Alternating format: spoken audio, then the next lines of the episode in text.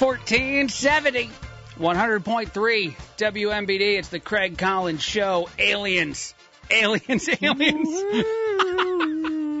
Come on, man. Uh, a TV station, News Nation, uh, put on an interview last night from an award winning journalist. Uh, the guy won the highest level uh, award in Australia uh, for journalism, uh, and a, a whistleblower who has a 20 year career uh, in all things um, our military, including the highest levels of access to exactly this type of thing.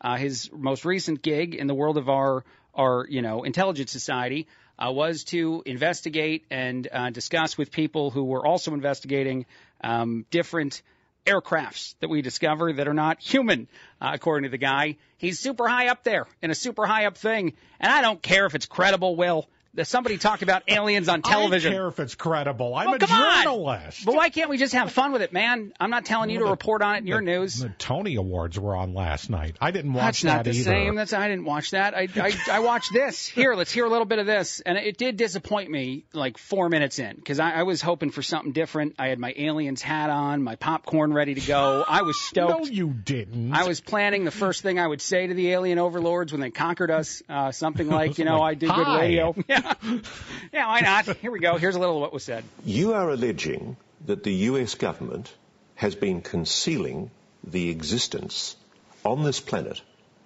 of alien life. Whoa! I would couch it as non-human intelligence, Wait, what you know, now? NHI, like we would like to say in our, our language. Why do you say that? Why do you say NHI? I don't want to necessarily denote origin. I don't think we have all the data to say, oh, they're coming from a certain a certain location, and I and I, I couch it as somebody who studied physics, where maybe they're coming from a different physical dimension, as described Oh, in man. quantum mechanics. We know there's extra dimensions due to high uh, high energy particle collisions, etc. And Oh, there's a sure. theoretical framework. To Okay, hold on, hold on, hold on, hold on. Marvel Comics might be real. I'm still in, man. This is still very exciting to me. Non-human intelligence. That That's a wasn't- good one. I'm going to have to remember that. That wasn't the moment I tapped out of this thing. That was the moment I thought to myself, well, it could get real moment you should interesting. have tapped no, no, no, it was a little bit later. Yeah. Just let me cut to the quick though.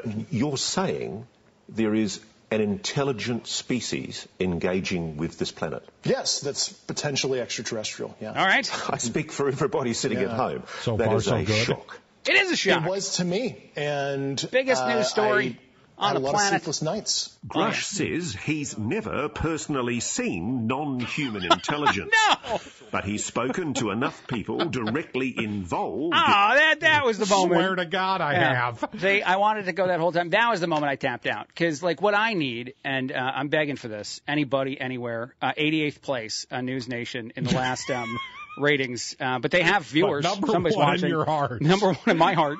I was watching. No, but uh, you know, like, I want somebody to look into a camera and say, "I've seen an alien. I've I've seen an alien aircraft. Uh, something uh, like something better than uh, never seen anything." But that that's an exciting conversation, even if you completely poo-poo it and crap on it, because like our society used to love this stuff. It can't be that exciting though if you're ready to dis- See, here's the thing. Here's the thing I don't like. it right Now, away. here's the thing I don't like. Um, uh, that exactly right there. Like, when did we stop having fun in society? I, I feel like a lot of people now want to be. fun like an alien invasion. Come on, making fun of it if you want to make fun of it or talking about it like it's real, but like needing. Here's what I think a lot of people do right now. There's a lot of people out there that want to be like the rude, snotty person at a party, uh, who's the only person inside of a joke that everybody else is on the outside of, but he thinks nobody knows it. He's like, I'm smarter than everyone in this room, and I'm right and everybody's wrong, and I'll make fun of them to their faces, and they'll never realize. When did we become those people? We don't need to be those people. I don't need to be right about everything. I need to have fun about somebody who went on TV and told me he knows there's aliens, and then the voiceover was like, yeah, but he's never seen them. That's fun, man. Why isn't that fun? Why and why did the voiceover have to ruin it for me? Well, it's the same reporter guy who's doing the interview. I don't know. I, Um, well, yeah, but Megan Fox might also eat a carcass outside of somebody's house. That's a real thing. Uh, apparently, there's a Republican. we're probably closer to seeing that than the alien. Who knows? I don't know. I'm just having fun with it. Uh, there's a Republican politician in California who said something about Megan Fox's kids, and then she got mad and she Ooh. said she's a witch. And then the guy goes, I don't understand this. And she goes, maybe I'll eat a carcass outside your house. That'll more or less. 'em. More or less, that's what happened. That's real. That- Um, that's one way to get back at your neighbors, isn't it? no, look, to be like a woman, her name is Bella Montana, 76 years old. She woke up at her funeral. She was in her coffin and then just popped up like, "Hey, I'm I'm still alive."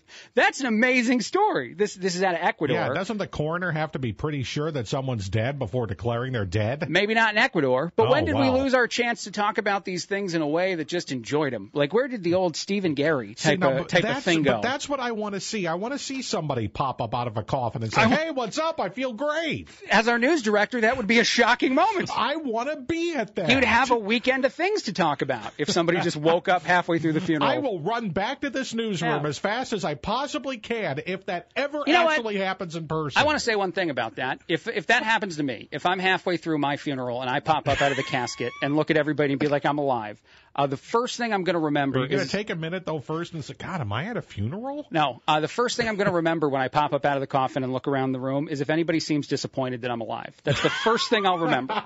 Me too. Yeah, because that's the most telling moment for you and anybody else in your life. Mm-hmm. No, but I do. That I might think also be why I don't want a funeral, but that's another discussion. to go back to how I was talking about aliens all weekend, and uh, I, I noticed that people were like buttoning up and being weird, and I wasn't trying to tell them I thought aliens were real. I just thought it was cool that a television station, like one that's saying they're legitimate and in the middle, not conservative, not mm-hmm. Republican, not tied to politics at all, is claiming that they have the guy who knows about the thing, and then there's aliens, and everybody got so serious. But then they went on the air right afterwards and had a whole panel discussion on these Whether or not they think the aliens are whether or real? not this guy was legit. I think they, for the most part, said that his credentials are legitimate. Yeah. And the reporter said that he's legitimate. But actually, I checked Fox, uh, or excuse me, News Nation's uh, website today, and Trump docs probe is above the UFO claims. So on the on the website, Well- Trump's documents more important than if aliens are real. I'll say, doesn't a, an alien No. invasion leading the news? Doesn't that kind of sound Well, tabloidish? look, let, let's be honest. There's a lot of people out there now, and I don't know if it's because of social media or if it's because of, um, you know, Google. You have the ability to Google every right answer, even if you don't have it in your brain and have no idea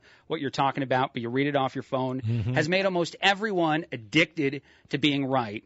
And really rude Yeah. about it, really crappy about it, and really Oh. desiring to expose the idiot on the other side of any conversation, any conversation, uh, in a way that makes it way less fun to talk about a TV station that did a story about aliens, which was usually a fun topic. That's no matter what you think, no matter if somebody comes out of the corner and says aliens are definitely real, or somebody says they're definitely not real. This is usually like the the the perfect spice to a fun bar conversation, and I just don't think those exist anymore. I, I think learned- everybody's got to be so snooty. Sorry. I learned that uh, there's non-human intelligence out there. At least Sure. we know that for sure Why from not? this, uh, Yeah. from, from what you play. And maybe there's some sort of like dimensional rift and, and people are, are jumping, um, which actually there is some scientific basis to the second thing that guy said. Yeah. Not exactly to the degree that he said it. We don't know exactly how stuff works, but there, there are quantum entanglements a thing uh, that I Googled and know very little about, as I just proved. And I just said it out on the radio.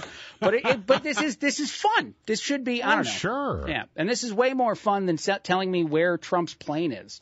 Because he's, he's not even showed up to anything. That's tomorrow. But news is all over where exactly Trump's plane is. By the way, it's in Florida. He's he's in Well, Florida. now. sure. Yeah. So that's that's what we talk we also about. know where Elon Musk's plane is too. That's but true. That's another well, he gets mad about that and then Yeah, he blocks you. He, He blocks really you from does. Twitter. Yeah, that's Mhm. the thing. He'll block you from Twitter for. But I, I don't know what happened. And so this is my my PSA to the to the people listening to this station. Let's all just lighten up, man. Let's have a lot more fun because somebody told us aliens were real on the television last night, and Will refused to watch it. I I'm did- kidding, I'm Wait, kidding. wait a minute. I'm kidding. Wait you, a you don't minute. have cable. I didn't ref- well, I have cable. I I, just don't have News Nation. Well, I should have texted you uh, during it. You should have called me. I'd have come over. I okay, wasn't good. doing anything good. yesterday. Would you have brought your own alien hat? and- brought pizza. and popcorn. Okay. I was doing it with the alien hat and the popcorn. Well. I don't have an alien hat. Right. By the way, I used to work for another guy at a different radio station. Not the guy I talk about a lot, a different guy. Oh, and he uh-huh. used to be an out, he used to do an out of context segment where you pull out of context from everyone else at the station and play them all. Of course. And I did it with an alien and popcorn as a thing that definitely would have played out of context. I just said that a second ago, and I regretted it immediately. Well- and out of context, it sounds real, real bad. You can't win them all. All right, good talk. Aliens are real, maybe. That's what we know so far. Star Trek me that. oh, okay, fine. Uh, I'm going to have more fun on the show. I'm going to talk about Megan Fox and that whole actual story coming up next. Thank you, Will, for this. I gotta. I can't wait for the uh, the the dead lady waking up at her funeral later. I mean, that's that's a real story too. That's crazy. I know Um, it is. I have heard of that happening before. Okay, and and yet we refuse to even acknowledge the idea that aliens could be real. That's we, we, not we what go- I we said. come in with. I didn't Fine. say that either. They might be right. What's the chance? One to ten for you right Um, now in this moment. I'd say a hard five. Hard five. All right. Uh, I, I feel like we're all of a play, uh, all of a sudden playing a game at a casino, but I, I'll take a hard five. you asked me a number. I'll take a hard five. Quick break, a lot more. Will the Alien Denier, 1470, 100.3 WMBD. It's the Craig Collins Show. We're going to have fun today. 1470, 100.3 WMBD. It's the Craig Collins Show. Um, yes, I'm already laughing uh, in this segment to start this segment. Uh, for anyone that thinks I laugh too much on the show, I just got a message from Martin on Facebook. He goes, "How much caffeine have you had today, Craig?" Uh, not as much as you'd think, man. Uh, that whole first segment talking about aliens and how uh, we've gotten so serious as a society, it's all genuine. That's all. The the um, passion for that segment is coming from just me, uh, not from an an abundance of Mountain Dew or anything like that. Although I used to drink a lot more Mountain Dew than I do now. Uh, let's do the other story uh, that I think is real interesting today about a woman who just woke up uh, during her own funeral. Uh, mourners were in Ecuador and they were at a wake for someone that they believed to be dead. Uh, their relative. Bella is her name, 76 years old. Apparently, during the, the vigil, uh, during the entirety of the evening, she woke up and started punching the coffin that she was in. And then people realized she was moving, like her hands were shaking. And so they got her back to the hospital. Here's the craziest thing, though. Uh, her son got interviewed by a news somewhere. I think Jam Press are the people that are reporting on this. And apparently she went back to the same hospital that declared her dead. That is definitely a mistake. I would not do that. Out of all the hospitals to go to when you're alive and somebody thought you weren't, uh, going to the place that already declared you dead once, definitely not the right move uh, as far as my opinion goes. I don't know if it's the best hospital in town or the worst. I don't know if it's the more affordable. Uh, do a GoFundMe, get her in a different hospital. Uh, she's on oxygen now. Her heart is stable. The doctor squeezed her hand and she reacted. So all signs are good.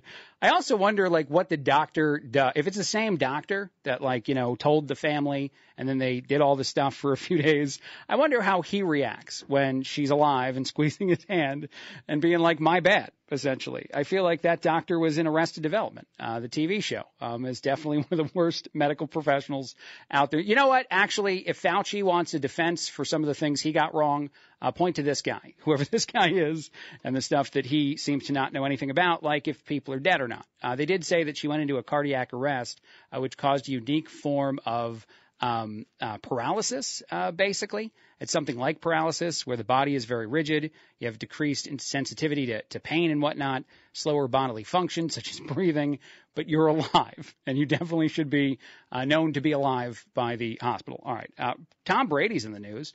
He was hanging out with a YouTuber, a social media personality, and apparently at some point he took down a drone with a football. I have a little bit of audio from that. I want to see if you can hit my drone out of the sky Oh, no. with a football. All right. If I hit the drone on the first try, maybe I should come out of retirement. I like that. Dad, we're gonna like miss. I probably will miss. First try.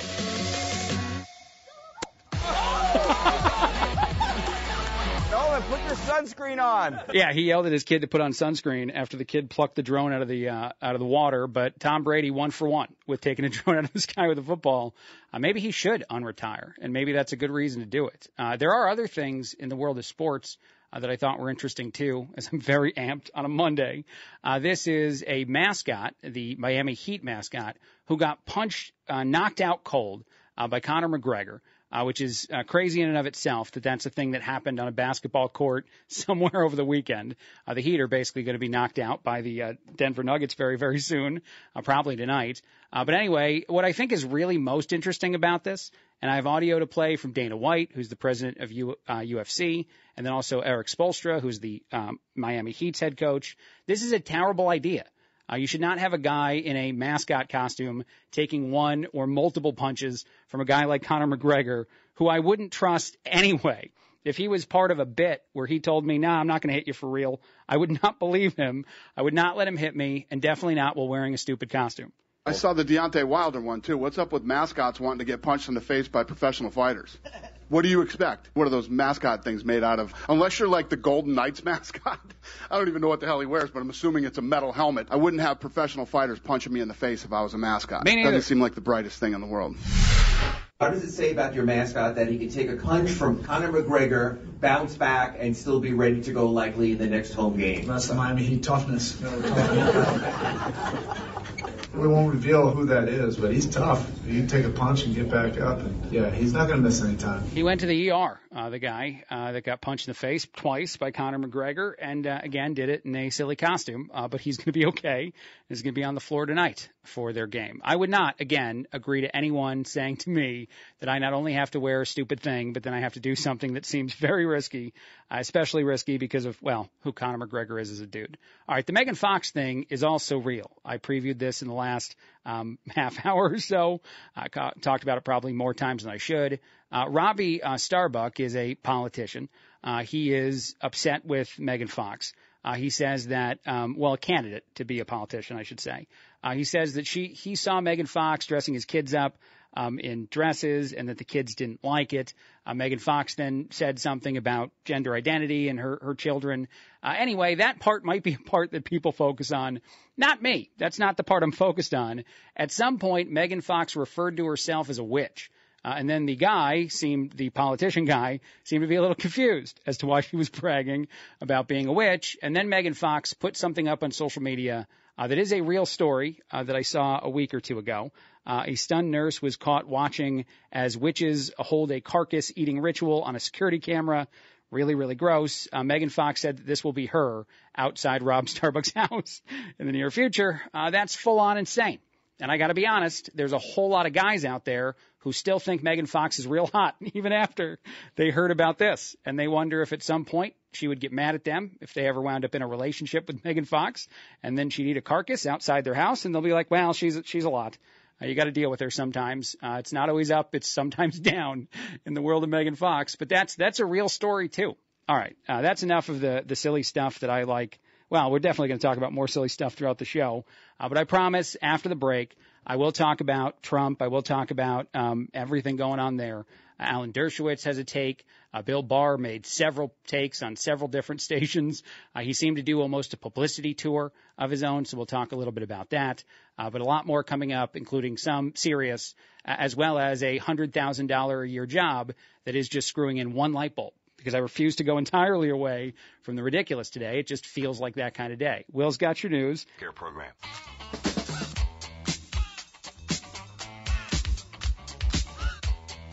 Fourteen seventy. 100.3 WMBD, Craig Collins Show. Yes, I will talk about the news that everyone wants to talk about a whole lot. Uh, the Donald Trump indictment, the location of his plane slash him, uh, slash the uh, first appearance in court that's going to happen tomorrow. Before I do that, uh, one more thing that I wanted to play. Uh, the New York Yankees are trending on Twitter today. One of the reasons they're trending is because John Sterling is the best freaking guy in the world of radio play by play for any baseball team anywhere in the world uh, because he took a foul ball off the head uh, while calling a game on Saturday and then put a band aid on his head and showed up to call the game on Sunday. Here's what it sounded like when he literally got hit in the face uh, with a ball that was, uh, you know, hit so precisely, so perfectly well that it flew up into the press area where he was calling the game, uh, and he didn't even see it coming. Now the 3 2 swung on, a pop foul back here. Ow! Ow! Ow! It really hit me. I didn't know it was coming back Man. that far. So once again, it'll be a 3 2. How are you that good at stuff? How are you that much of a pro that that's it? That's the only thing you said about getting hit in the face with a baseball uh, while calling a game is ow, ow, that really hit me. It really did. All human. And then he goes right back to it. 3 2 count. Let's see what happens. And then he showed up again the next day. Uh, John Sterling, best in the business. No one else can take the title now officially unless your broadcaster has also been hit in the face uh, with a baseball. Then maybe we're about on the same page again.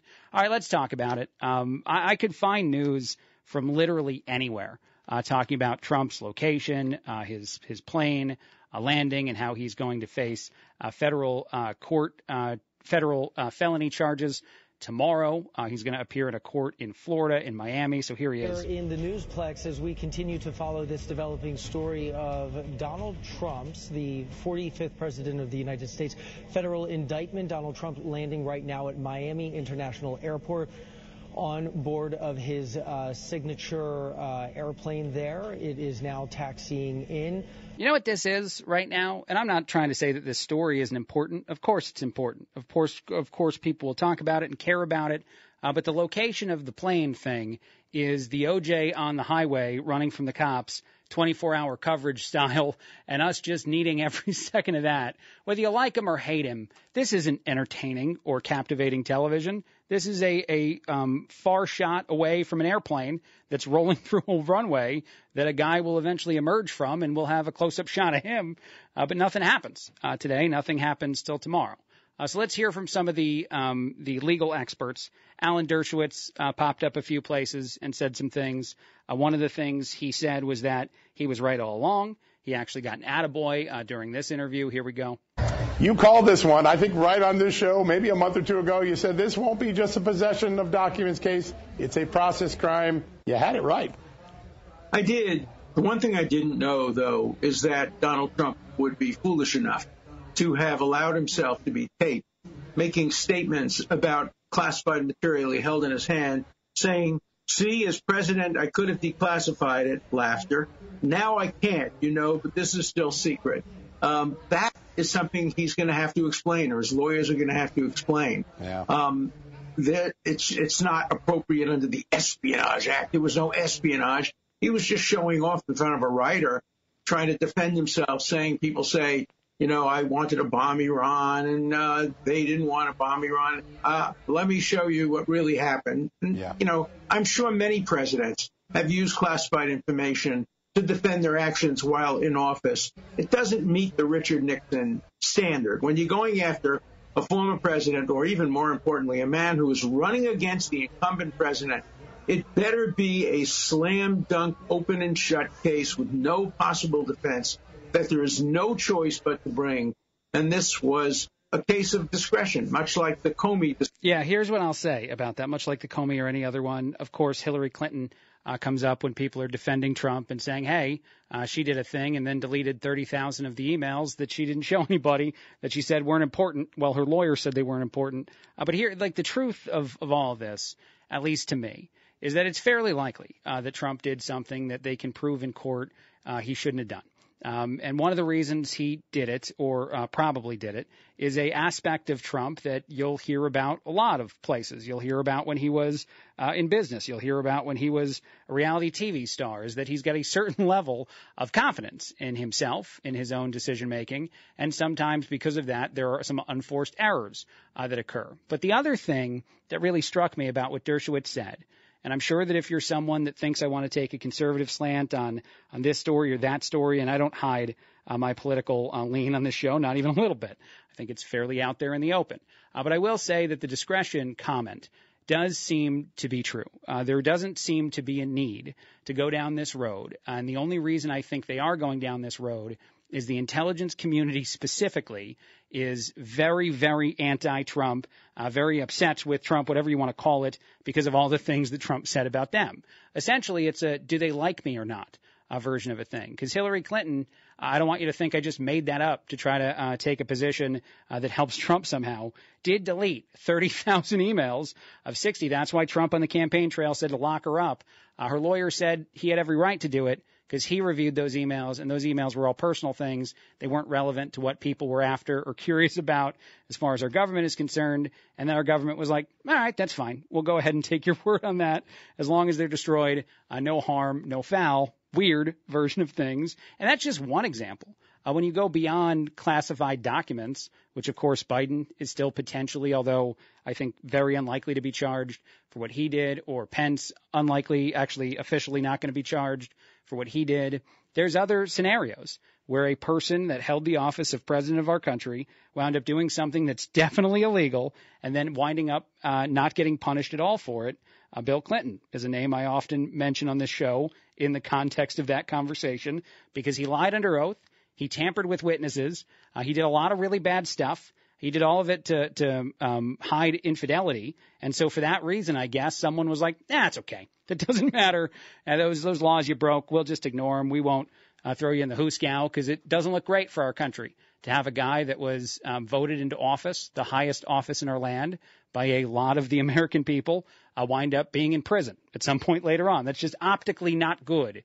Uh, no matter who you are, no matter what you do, as long as you don't actually do the shoot somebody on the street thing uh, that people always joke that uh, Trump said in some interview at some point, um, as to an example of how terrible of a guy he is.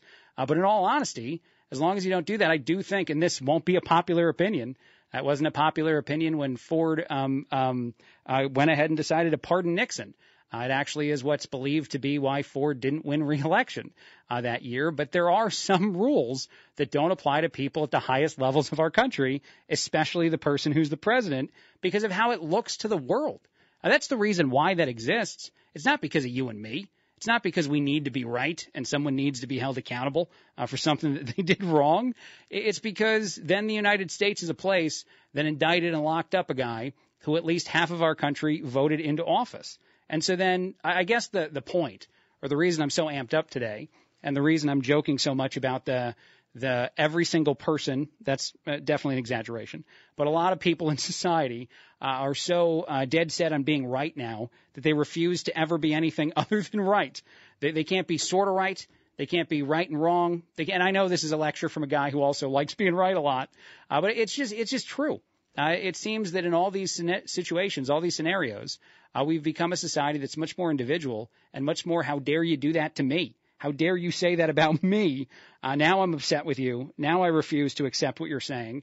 Uh, if you're even at a comedy show and you feel like someone uniquely offends you, you're like, I won't laugh anymore. I don't care if anything else you say is funny. I'm done listening to the things you say. I, I don't know what happened. I don't know how we got to this place uh, that's so so broken and so crazy. Um, and I know it seems ridiculous, but I do think that Biden should pardon Trump. I do think it can happen after it's all over. Uh, you can wait. You can go through the whole process if you want to, sir.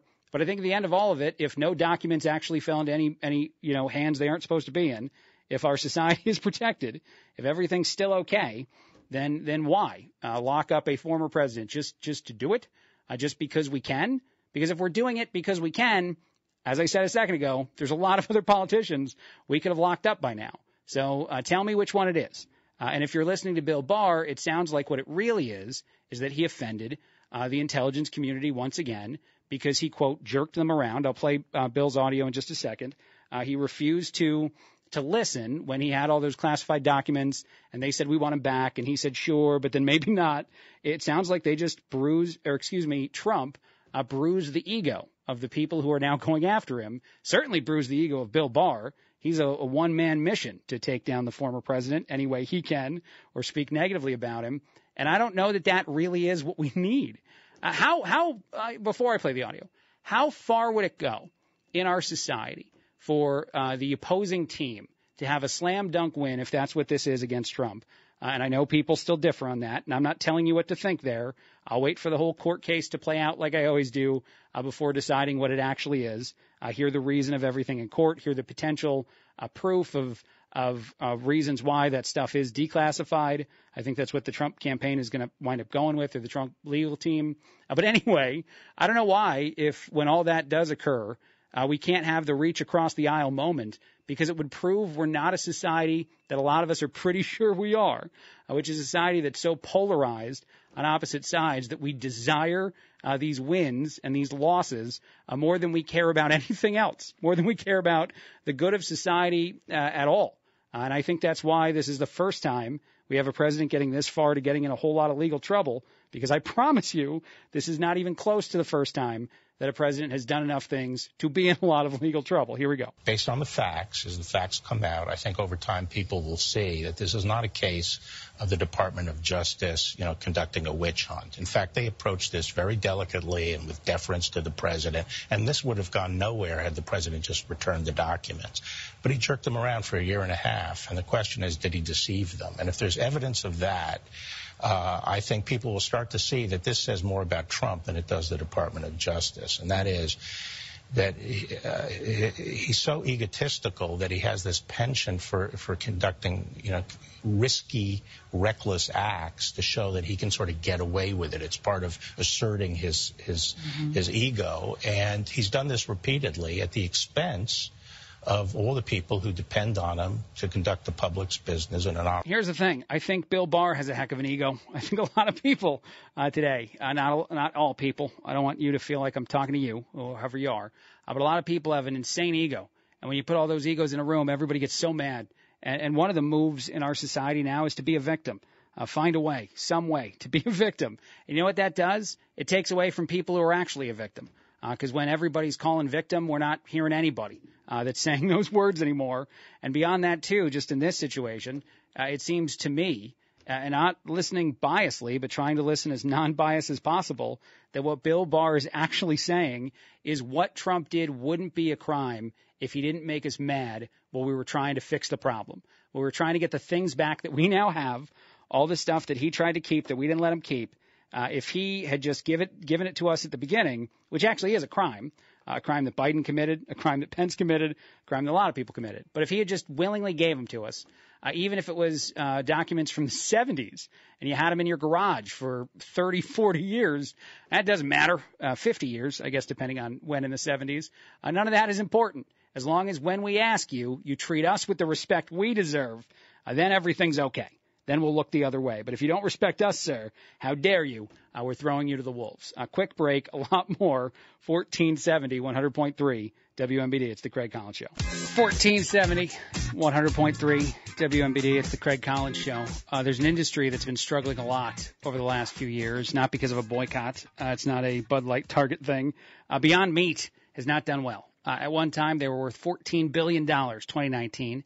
Uh, its value has dropped by a lot, about 95% over the last four years, as people don't want to eat uh, Beyond Meat.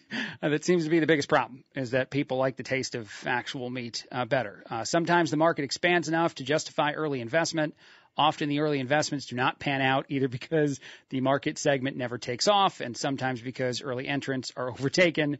Uh, that's what a professor of economics at the University of California, um, Daniel Sumner, said. Uh, apparently, uh, this is a thing that a whole lot of people threw a bunch of money at because uh, we thought we'd want it way more than we did. Uh, big swing and a miss in the world of Beyond Meat, at least so far. You never know. Uh, at some point, uh, I'm not getting, I'm not putting any of my money in it, uh, but I guess it's it's a thing that could still. Uh, I'm not going to completely say that it's over because I want to be wrong. That's the whole point of the show, I guess, at times. Uh, I thought this was interesting. Uh, I love this uh, story, actually. It went viral on social media uh, you can make over $100,000 a year, about $130,000 a year to change a light bulb. Uh, the light bulb you have to change is really, really high up in the air. It's 2,000 feet up in the air, and you have to be really good at this. So it's actually a very specialized, high altitude operator uh, type of gig. Uh, so that's why very few people can do it. And then actually, even though this went viral on social media and is technically a real job, uh, for the most part, people who uh, do things like this, change uh, lights and towers and whatnot, they only get 13 bucks an hour.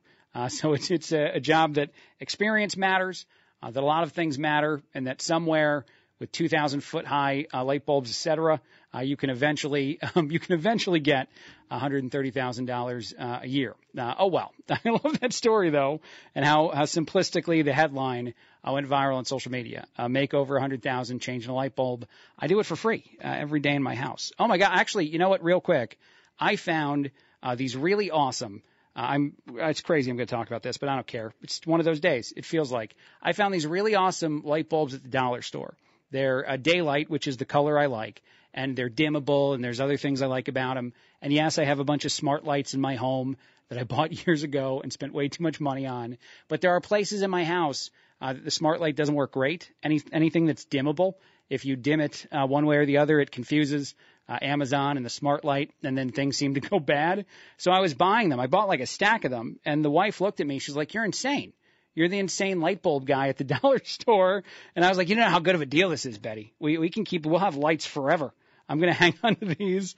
I bought all of one kind because uh, it seemed like they had sold out. I bought some of the other ones, and my wife was heavily skeptical the entire time at the dollar store, as well as a bunch of people who looked in our cart and saw way too many light bulbs in it. But I don't care. I set them up at home.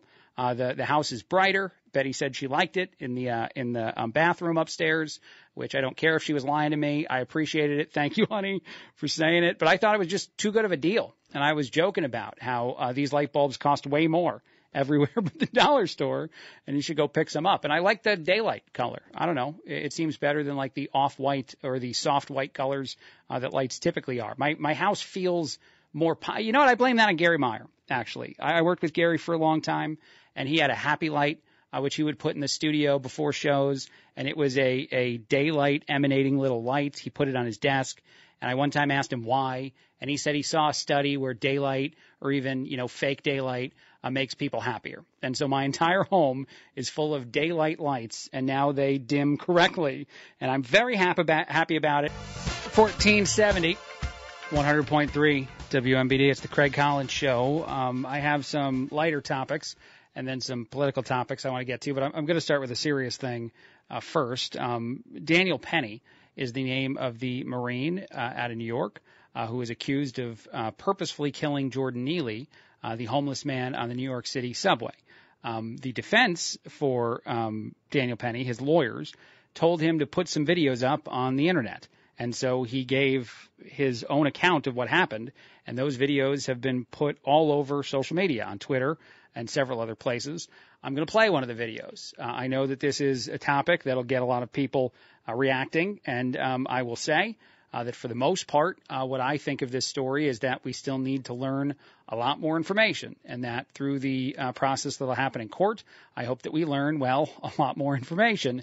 Um, but the the quick version of reaction from a lot of people, especially from politicians, uh, but certainly from uh, protesters in New York, uh, doesn't seem to really reflect at least the potential for a different narrative, a narrative that might exist well beyond what Daniel Penny says and what a lot of people on the train say about what occurred before uh, Daniel Penny wound up putting Jordan Neely in a chokehold. Uh, one other thing that was mentioned in this video uh, that I'm not going to play, but I do think it's interesting, is Penny said that the reports that he was um, behind um, uh, Jordan Neely and put him in a chokehold for 15 minutes are utterly inaccurate because it was only one stop from um, one point to another point on a train, and there's no stop that takes more than five minutes. So I don't think he actually gave a definitive amount of time uh, that he said he had a, a chokehold on another you know, on another person, uh, but he certainly said why he decided to do what he did.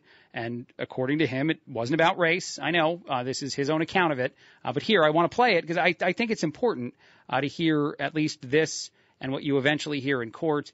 And as I said, serious topic for the most part. I don't want to be serious today. It just feels like a day you shouldn't be serious. Uh, but this story feels too big to just ignore. East Village in Manhattan, so I take the subway multiple times a day. In this instance, I was coming from school I got out of class around 2:15, and I took the J. I was at Jay Street Metrotech, took the Uptown F train.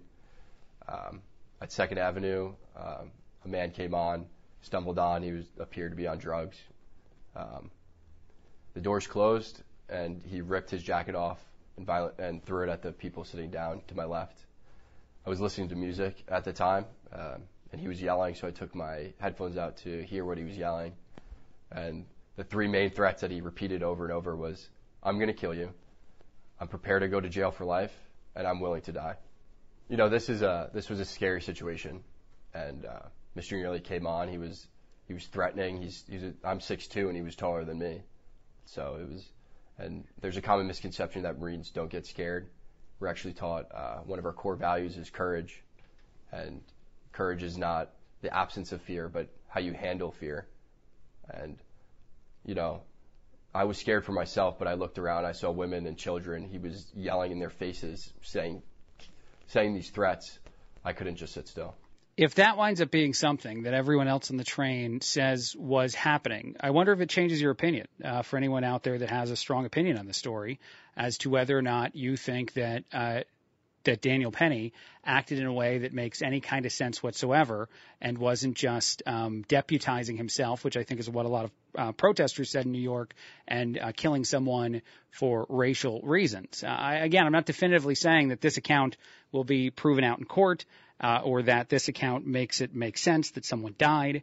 Uh, Daniel Penny went on to say that he had no intention of killing uh, Jordan Neely, and the entire time that he was in a chokehold, uh, you can see uh, Jordan Neely is still breathing, his chest is still moving. So Daniel Penny said his training told him uh, that he was, you know, doing it correctly. Uh, again, all these things are things that will come up in court that'll wind up being discussed. And yes, this is the defense uh, putting out videos themselves where they're giving their narrative of what happened. But I do find it utterly fascinating uh, that this version of events was not discussed at all uh, for quite a while when the story first broke. And then it took, I think, um, and only a few more conservative leaning news organizations to interview some of the other people that were on the train uh, that gave eyewitness accounts that were not Daniel Penny, uh, that said that things were going in a way where they were scared for their lives. Uh, did uh, Jordan Neely have a weapon? No. Uh, people have talked about that quite a bit. No, he did not. Uh, does that mean uh, that you're not uh, rightfully afraid for your life? If someone is telling you that uh, they're going to kill you, that they're willing to go to jail for life, and they're willing to die, uh, well, I, I guess we'll decide that in a courtroom. I guess that's a conversation that'll come up and who you were threatening, et cetera, et cetera, all that stuff. I just I think it's very interesting uh, that this is the account and how different of an account it is from someone getting on a train and saying, I need food and water, I'm hungry, I'm thirsty, and then being maliciously murdered by a racist, because that was the first version of a story we got. And I think we're doing a tremendous disservice to our society uh, when we report stories with slants like that if they're not even close to true. And I have no idea. Again, there's there's more to come. Uh, you will eventually hear from witnesses and whatnot in a court case uh, that will try this person for um, manslaughter. And if he winds up guilty or he winds up innocent, I wonder if the court case will even matter. Uh, or if a lot of people will just wait for the verdict and not pay attention to what comes out in court. Um, but I do think anytime we talk about any of this stuff, honestly, I'll, I'll go back to something else way less serious, way less important, um, and I know it's going to sound insane when I'm, I'm going to mention what it is uh, compared to this, compared to the loss of life and understanding why that occurred and, you know, if anyone's uh, guilty of anything. Uh, but even the, the Trump conversations today and the classified documents thing, when you got Hillary, when you got Biden, when you got um, Pence all doing stuff that's at least shades of gray uh, similar, shades of gray are the same in the world of committing a, a very uh, similar crime and yet we're talking about them so differently. We're representing them so differently, and it seems that the intelligence community is just really, really mad because uh, Trump made them mad. Uh, then I think we're also harming our society in the ways we discuss this. Anybody that goes out on radio right now or television, and if they uh, care about you, your uh, their audience, and they know the audience is 100% on the side of the former president, and they tell you that the the indictment doesn't look bad for for Trump, they're lying to you. They're they're making stuff up uh, because it does look bad. Uh, the court cases themselves that wind up in that world uh, wind up guilty like 96% of the time, something crazy like that. And so it definitely looks bad. Uh, but at the same token, if you're trying to say that the things that Trump did are so far and away different than Hillary Clinton or Biden or um, Pence, you're also lying. And I don't know why we're doing it. And again, that that story, however insane it is for me to say it, to me is way less important than the story about the Marine in New York who acted in a moment uh, where he claims not only him, but several other people on that train were afraid for their lives. And so he utilized his training. Uh, he did something that was much less um, time than was reported on the news. And the entire time he was under the impression that the person he was restraining was definitely alive because he saw him breathing. Uh, if those things all wind up being, um, you know, agreed upon by several of the people who were on the train as well, uh, that is a utterly different conversation than the one we were having a, a few weeks ago or a month ago or whenever that story uh, broke. And I, I don't mean to be up on a high horse, high and mighty about this stuff. That's not the point. And I know that you listening to the show are not the problem. I don't want you to listen to this whole thing and be like, Collins is blaming me, man. I'm, I'm the problem with all of this. But I just think, you know, what, here's what I'll say, and, and we'll get back to other stuff. I said I was going to do other topics, and I can't. Uh, but we'll get back to other stuff in a minute. I think now, more than ever, uh, there is a good amount of people that walk into a room of complete strangers, look around the room, and the first question they ask themselves, how many people in this room do I dislike? How many people do I disagree with? How many people do I potentially quote unquote hate for whatever the reason might be? And all of it feels to be tied to politics, not things like uh, what someone's race is or sex is. I don't think those are things that by and large a lot of people uh, in today's society um, are are you know holding against your fellow man. But I think whether or not they agree with you on some position you have on some political thing has made a lot of people feel as though when you walk into a room, you're looking for enemies. not friends, not, and I know kumbaya moment, if you want to call it that. I feel like that's true of a lot of people. And I don't know why we're, we're like that. I don't know where this is coming from, uh, in the world of, you know, all the different things we talk about and how it's more important to identify our differences than to identify the things that, that uh, unite us, the things that make us uh, feel closer together. Um, and I think for news media, and especially for politicians, uh, the desire to spread us apart is, well, money making. Now you get reelected when you convince your supporters uh, that you're fighting for them and the other team is not. The other team is the the devil and trying to kill them. Uh, and when your news media or anyone else, uh, you win when you say these sort of things because it gets you way more eyeballs, way more listens, uh, way more um, people paying attention to you. But it, it's all just ramped up. It's all just exaggerated for the sake of exaggeration. And I'll, I'll tell you that one last secret uh, between you and me. Uh, don't tell anybody else, please. Uh, let's just keep this between the two of us. The politicians don't actually care about any of the stuff they say they care about that doesn't benefit them. Uh, they just say that stuff to get reelected. I know. It's a secret. You've never heard it before. I'm the first guy to tell you, and don't tell anybody else. Quick break, a lot more. 1470, 100.3 WMBD. It's the Craig Collins Show. 1470. 100.3 WMBD. It's the Craig Collins Show. Uh, thank you to everybody texting me, especially people uh, texting me uh, jokes and whatnot after the serious segment I just did. 309 340 4464 is the phone number to text. 309 340 4464 to get in on the show to tell me if you think aliens are real. All kinds of stuff uh, open today. I thought this was interesting. Uh, there's a deep dive into whether or not the live golf people uh, essentially uh, the Saudi Arabia Arabia backed um, um, you know wealth fund will go after other sports now that it's successfully won in the world of the PGA Tour merger, uh, a thing that for a while the PGA Tour said we're not doing, and then uh, some golfers said, well you paid me enough money so I'm going to go play. Uh, for the Saudis. And then other golfers said, I'll never play for the Saudis for a variety of ideological reasons. And now they, they can't play for anybody else because uh, nobody else exists. I do think that's interesting that the money could take over pretty much any sport. Like the amount of money uh, you have in the world of of that group of people is is insane. They were pay, paying people like millions and millions of dollars uh, more than we'd ever pay. Um, I think they offered like Tiger a billion uh, at the point of his career where he's not even finishing, um, you know, major events. And I, I, I maybe I'm getting that wrong, but they offered him an insane amount of money to go play for Live Golf. That's the amount of gauge they have for whatever it is they want to do. Uh, so would they go after other sports and what sports would be the most susceptible to be taken over uh, was the question uh, that was a lot of places. Uh, one of the more um, obvious answers in the world of, of our country are all of our major sports, uh, all of them. Uh, would be susceptible to this kind of uh, money. Uh, the only um, one that might not exactly be in the same ballpark of easily accessible and this is just because of the amount of money the players themselves uh, make. Um, and actually, uh, maybe you go back to the way it used to be. Uh, but baseball, um, whether or not the Saudis would be interested in baseball first, sure, fine. That's an argument you have if you want one. Baseball's great, and I'm not listening. I'm putting my ears in my my or my fingers in my ears, and I'm I'm being stubborn on that.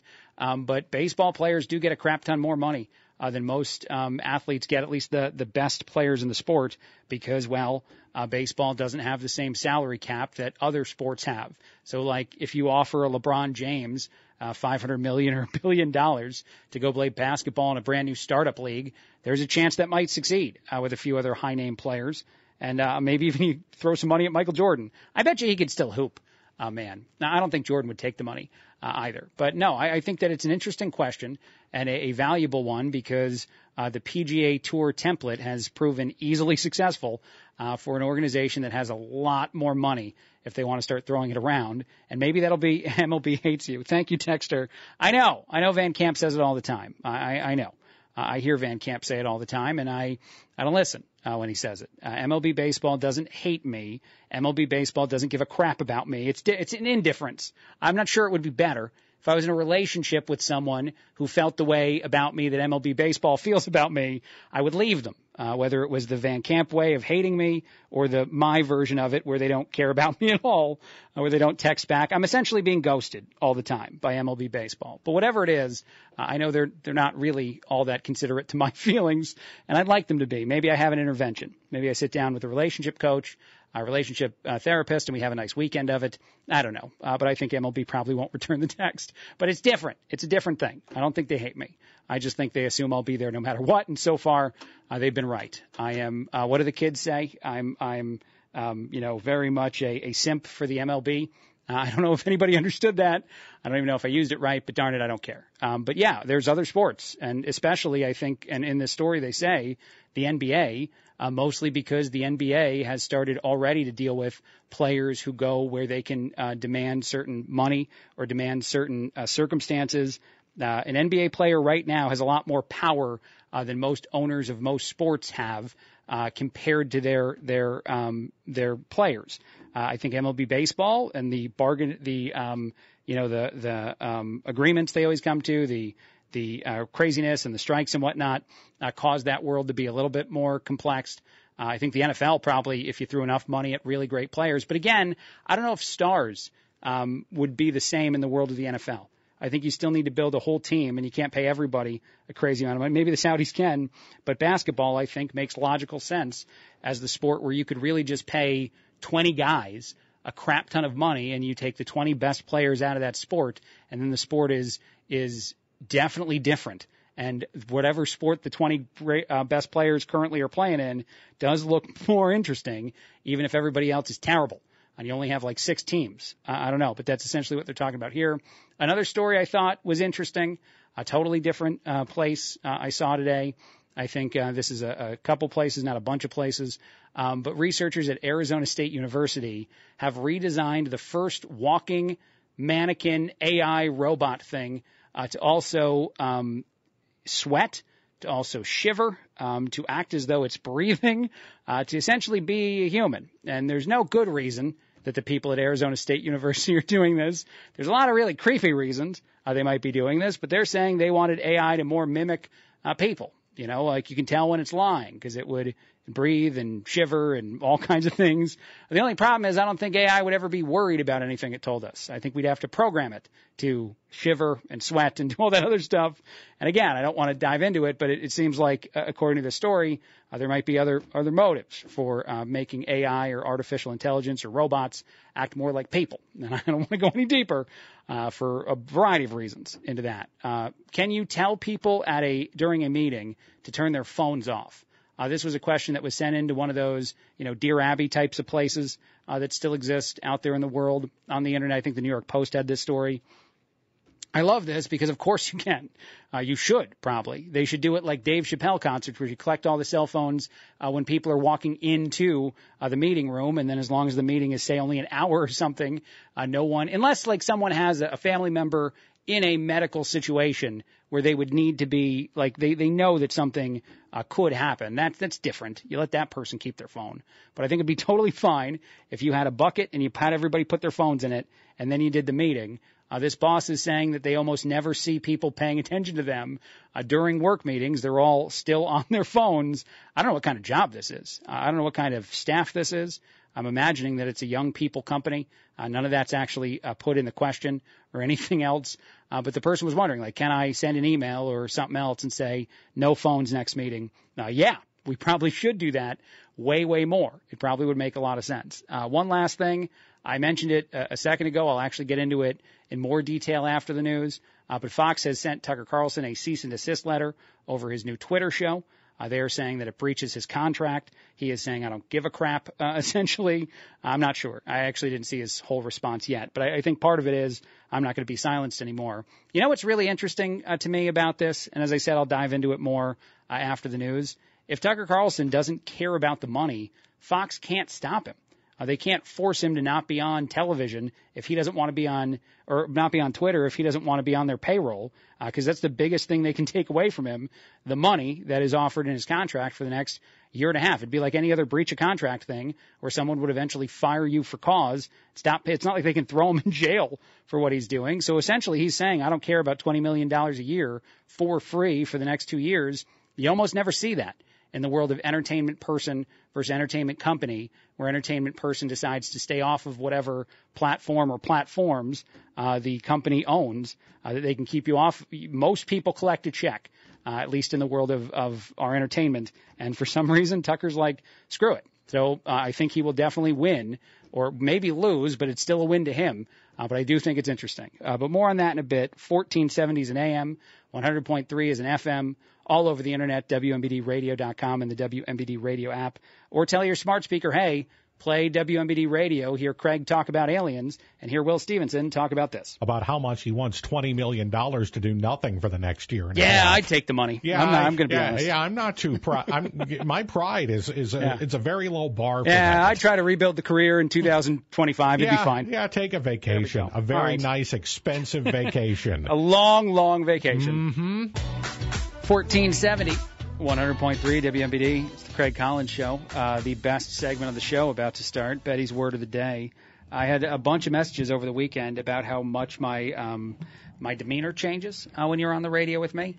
I'm not uh, crazy and yelling about aliens. I'm very happy uh, to look at my wife next to me in the studio, and that's true. How are you doing? Good, Craig. Good, Okay. good. How's your day you. today? I know you only have a few days this week, and then you're off to Mexico on Thursday, and you are being Betty about it, uh, which means that you're getting a bunch of stuff done. You're scheduling it. Uh, the person who fills in for you at the end of this week and early next week. Probably, I'm, I'm going to say it. You don't have to say it. Going to have it easy because Betty is doing a bunch of work right now. Uh, but how are you feeling?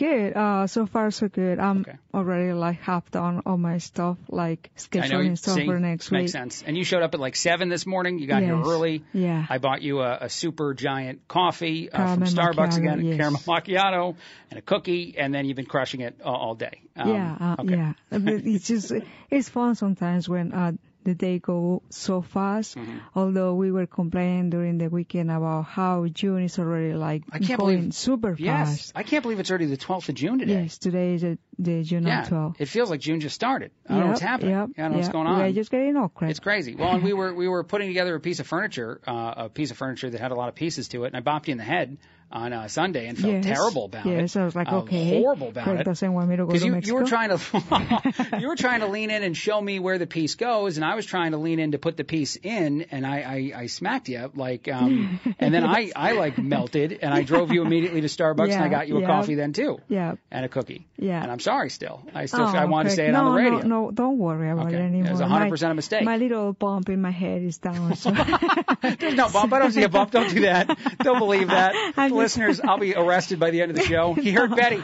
Yeah, no, no, there's no bump. It was totally it was like horrible. an accident. Yeah, Yes, it was yes. terrible. I felt bad Well, you, you felt bad. You've been bumping your head a bunch on my um, Jeep. You've been bumping your head like two or three times. And so that morning you had bumped your head and got mad at yourself, like, why do I keep doing this? And then I bumped you in the head. Yeah, it just seemed like a weekend of it's- Betty it's- getting bumped in the head. it's a thing that you say. I just wanted to uh, make things on. Well, uh, every time that I try to Mexico, Mm-hmm. You I, I wanted to make sure like you have food on like the freezer Mm-hmm. Yep. and like all the food on Yes. the fridge is, is just thrown out. The stuff that is already like we were taking a lot of trips like to that. stores. You were buying stuff because you're making things to give to your family. Yeah. Um, you're going to Mexico. I don't know if we've told people this. You're going to be the sponsor at somebody's confirmation. Yeah. A niece of yours Yeah. uh, wanted you to be uh, their um, their communion person, Yes. and you couldn't make it. I couldn't make it. So now you're going to do the confirmation, Yeah. and you've made these handmade bracelets Yes. for every single member of your your fam- all the women in your family Yeah. that are like little um, like angels and stuff. It's they're very adorable, and you've been making these entirely Yes. by hand for the last few days. Yeah, I, I, I don't know why I mm, do this to myself, but I just wanted to uh, have them like a little reminder about the event and Yes. how special it is for Right. for me. Handmade So, stuff. Yes. Right. It's, it's amazing. Be, Betty being Betty. Right. And you've also been, you know, bopped in the head a bunch of times now, Yeah. and I still feel really bad about it. If you want another Starbucks on the way home, I'll get you No, on the way no, home. no, okay, no, okay, I'm right, fine. Thank All you, right, good, Craig. good. I appreciate Uh, it. you do have a Spanish word of the day at some I point to have-? I have one. Okay. I have do you want to do that now, or you want to hold on to it for a second? Oh, It's up to you. Yes, I'll you let, are I'll the- let you the do producer host, I'm the producer host yes. of the segment. Well, I do have another story that I wanted to share. Okay. Um, and it's going to wind up demonstrating that you're right and I'm wrong because you get Okay. stuff right. And I, tell me that. Give me that okay again. okay, That's like yes. You're very happy about I this. like this. So uh, Diet Coke is low in calories, and um, Diet Soda is low in calories. And so at times when I don't drink regular soda, Yeah. I tell you Diet Soda's way better for me. Yeah. And you tell me what? You tell me no. Uh, no. you tell me that there's something in the soda that's probably also uh, bad. Sucralose. Okay, or what stuff? Or, uh, I mean, yes. Something. Apparently, the zero sugar uh, soda uh, trend does not do anything better for our bodies, according to a new study. Um, it is not actually better, and it might even be worse for Yep. storing fat in our bodies. What? What? Yeah. Yep, totally. It might be worse for storing fat in our bodies. Um, some of the ingredients in it. I don't see sucralose specifically mentioned. It also might wreak havoc on our teeth. Uh, there's a bunch of different negatives in the world of uh, diet and also still soda. Um, actually, they do mention uh, aspartame and Yeah, some of those aspartame. Yeah, I'm sorry. I'm sorry. Okay, yeah, well, it's just like so Something many don't like. ingredients, like hidden ingredients that Yeah. just like they use them for. I mean, they mm-hmm. advertise Diet Coke and Diet whatever. I don't want to say brands. sto- no, it's fine. The story also says artificial sweeteners have been linked to increased heart attack and stroke and also diabetes. So uh, a bunch of stuff that's bad. So all soda, and they not changed great. the DNA mm-hmm. too. Oh, this person, what? I love Coke Zero. I'm sorry, man.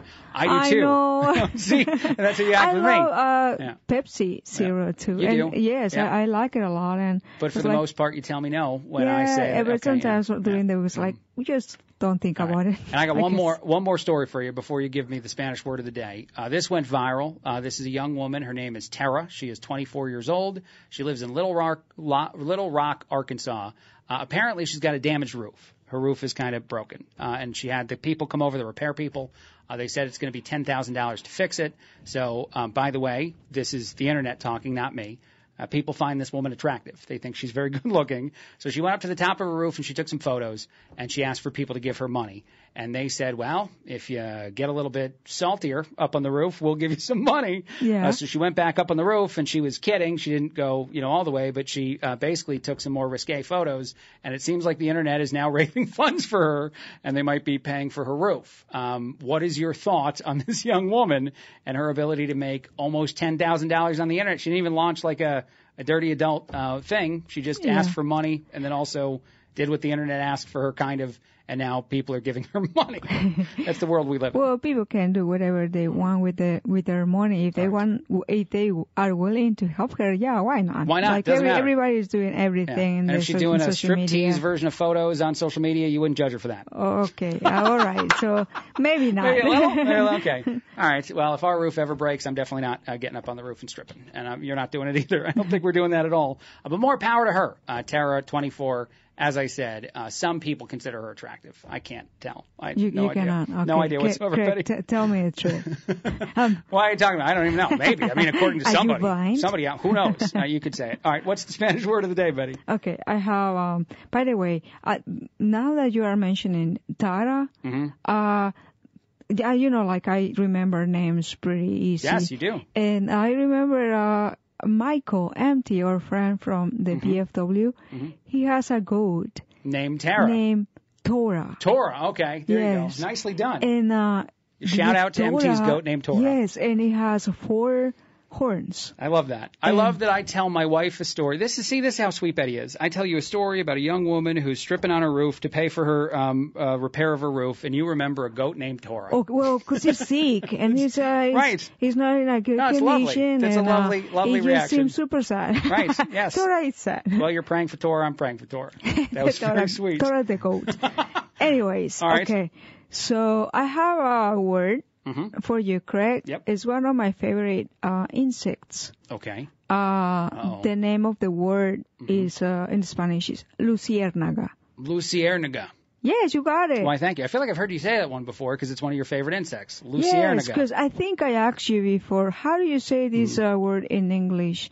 Uh, and I describe you the insect because you Mhm. didn't have idea what I was talking about. Mhm. And luciérnaga, I love that uh, insect. Hold on. I think I know what the word means, by the way. You're Yes. talking about a lightning bug. Yeah, yay. Yeah, Luciérnaga. Luciérnaga. Well, because luz is the word for Light. lights in Spanish. Yeah. And also, yes, you really like lightning bugs, which also makes you adorable. Luciérnaga, And there was one time where there was a lightning bug inside of our house, and you Yeah. were telling me about the Luciérnaga, so I Yes. definitely remember it. And I told you like try so hard to put it outside mm. of the house without hurting the Mm-hmm. yep, yep, that was a that was a requirement. I had to catch the um, Luciérnaga and release it without any harm, Yes. which I used to do all the time as a kid, so I was a pro at that. Okay. We used to nice, catch them in little jars, and then we used to hold them for a bit, and then we used to let them go. Yeah, So, yeah. mhm, Did that all the time. Yeah, because uh, apparently we are gonna lose them. They're like less, less, less Oh, in really? this world. Yes. Is that why you thought of that story today? No, actually, because you were talking about lights at home. I was. And, yeah. um, Oh, okay, wait. I, I mentioned that earlier in the show. I mentioned Yes. that earlier. We went to the dollar store, and I forget why we went. Something about the stuff, the art you're bringing to Mexico, and I found this amazing deal. That's what I kept Yep, telling you yep, on these mhm. these lights, Yeah. these daylight lights that last your rolling I, I actually, studio. I actually grab a, a little, a little cart, those ones that A little you handheld like, cart, yeah. Yes, But I got the push cart. And I filled it with lights. And I never, I probably is the first time I, in the history that I, me, that myself shopping in a, a Dollar Tree Where you have that many things. when I had that many things Mm-hmm. and also using a big shopping cart. Well, we needed it, Betty, because those lights are important. But hold on, the reason that I just got excited that you mentioned that when I changed the lights in the in the upstairs bathroom and it's now brighter and sunnier in there, do you yes, like it? I was so happy. You love it. Okay, Yes, see, I told you. I knew Especially, it. Mm-hmm. especially yesterday, the whole Sunday was gloomy, Yes. gray, and And if you walked like into our bathroom and turned the lights on, it felt like and you were on like, the sun. yay, finally, sun.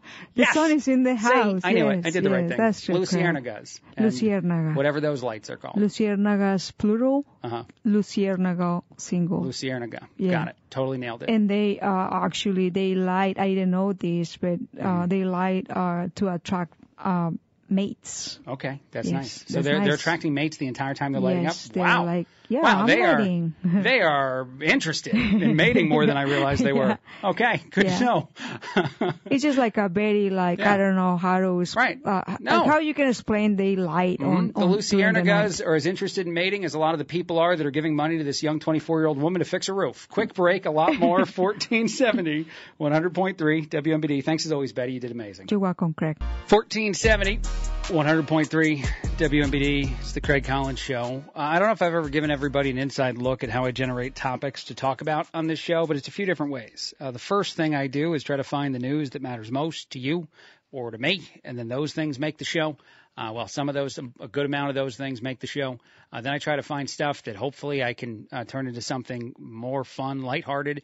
And then also sometimes headlines just grab me, and there's no way that these uh, stories are not going to be discussed. Uh, this is one of those times. Option three, headline. I went on my bachelor party in Ibiza, and I later woke up inside an airline overhead bin. Is is the headline of this story? That's that's insane. That should be the next Hangover movie uh, if they make any more of those.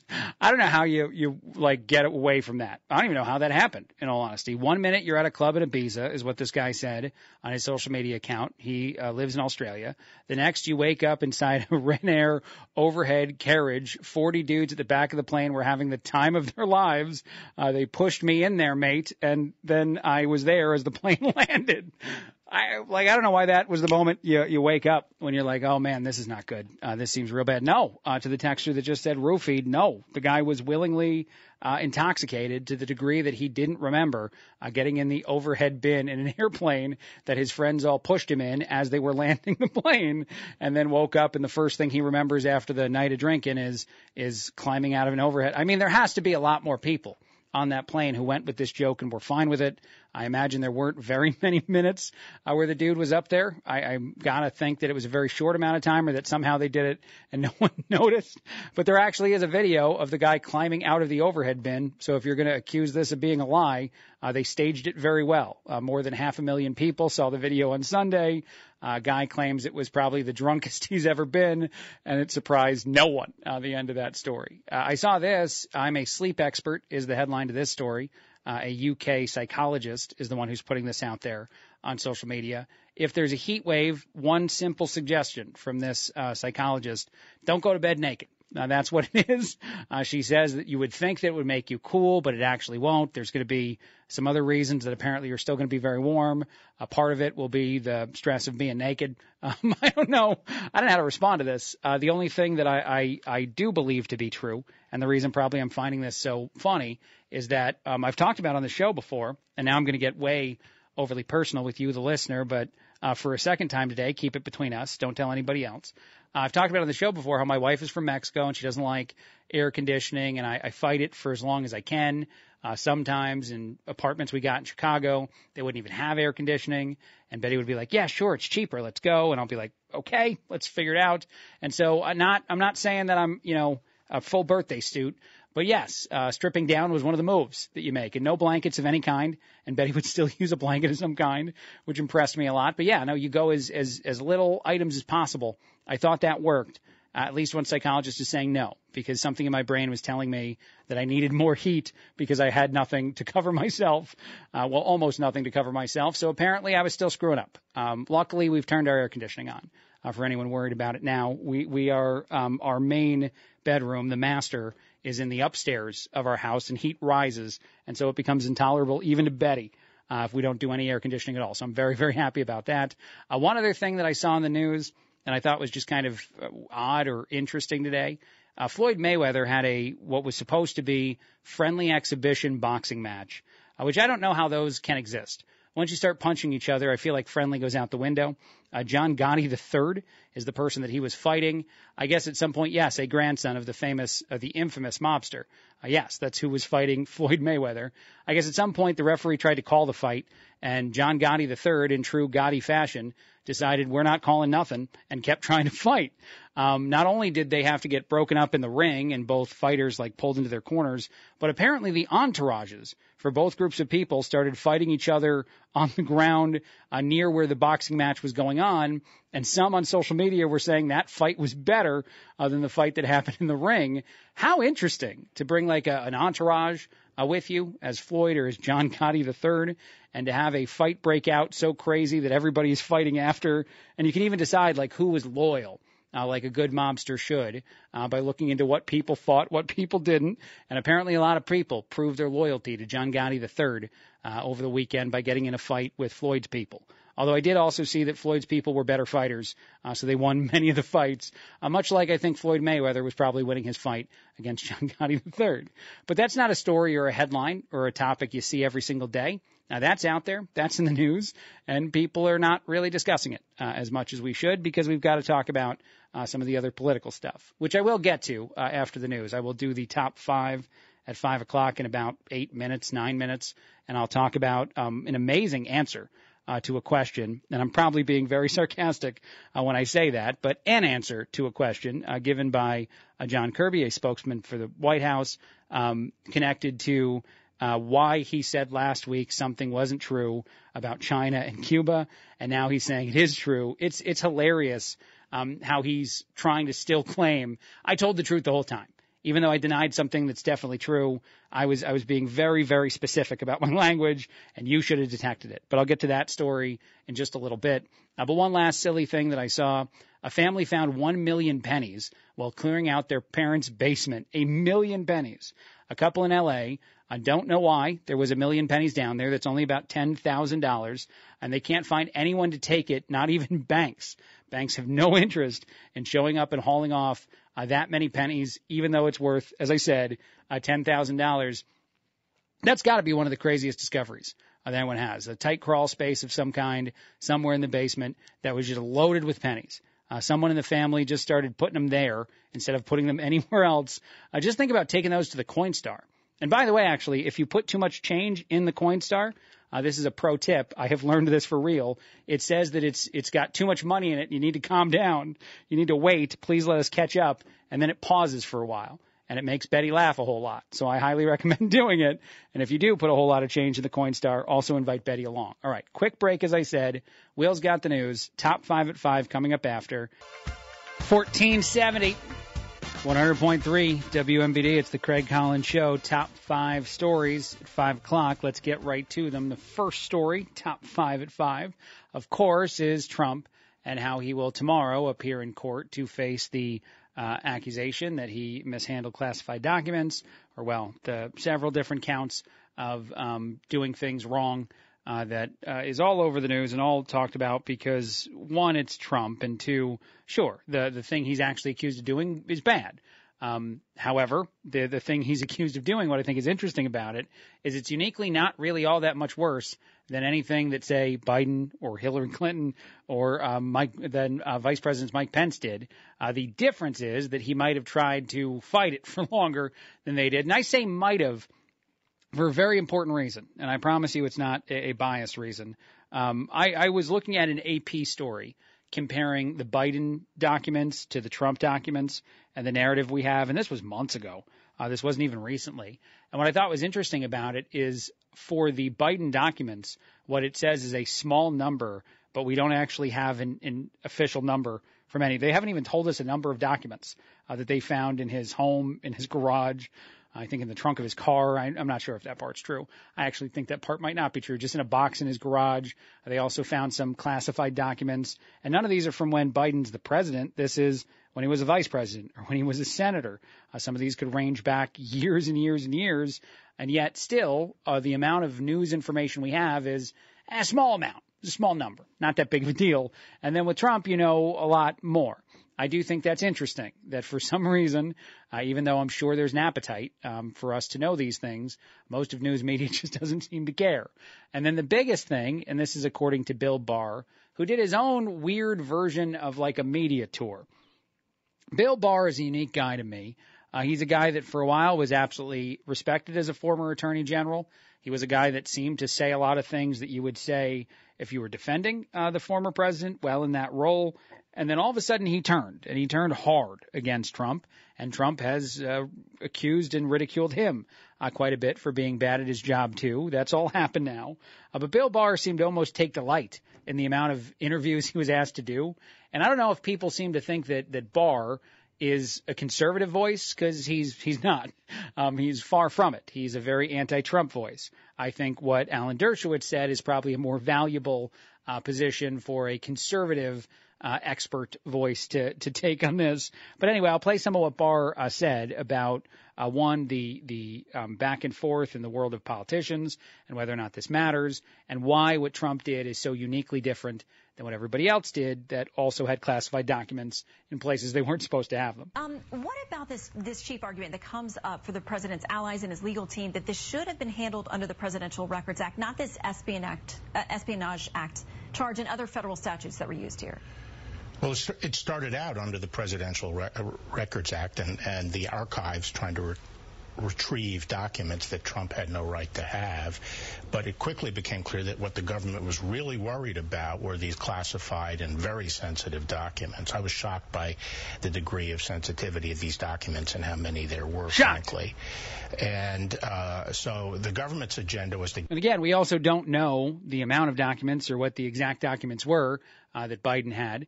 Uh, we don't know what was on 30,000 emails that Hillary Clinton's lawyers deleted. Uh, that's a real story. Look that up. Don't think of me as someone saying something that's just made up and untrue. Look it up. Uh, the lawyer said they had every right to do it because those emails were personal ones and not relevant to the government, so he can delete them, uh, which is something Trump was telling his lawyers to do uh, with a lot of his classified documents. And then finally, Mike Pence.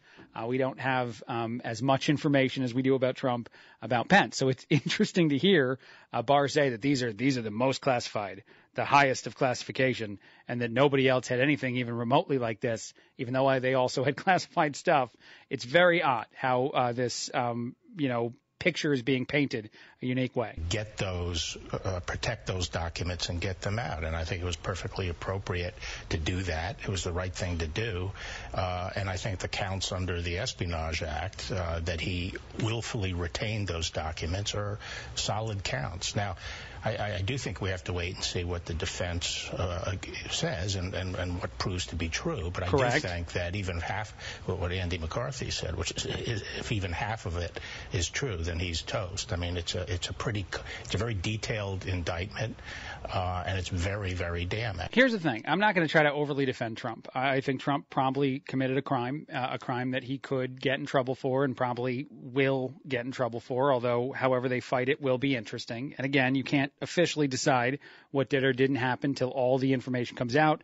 I have heard uh, the rumors that there was a standing order that anything that Trump took out of the White House was declassified. Um, that defense actually worked um, in a different way for a former president, George W. Bush. Uh, so if there's someone that will step forward and say that they heard uh, Trump declare that, uh, that is essentially something that helped Bush not get in trouble for something that they wound up uh, leak. Well, I think it was Dick Cheney leaked to the press and looked that up too, because uh, that did go to court and uh, they did beat uh, the accusation that they, uh, you know, um, declassified something that wasn't declassified.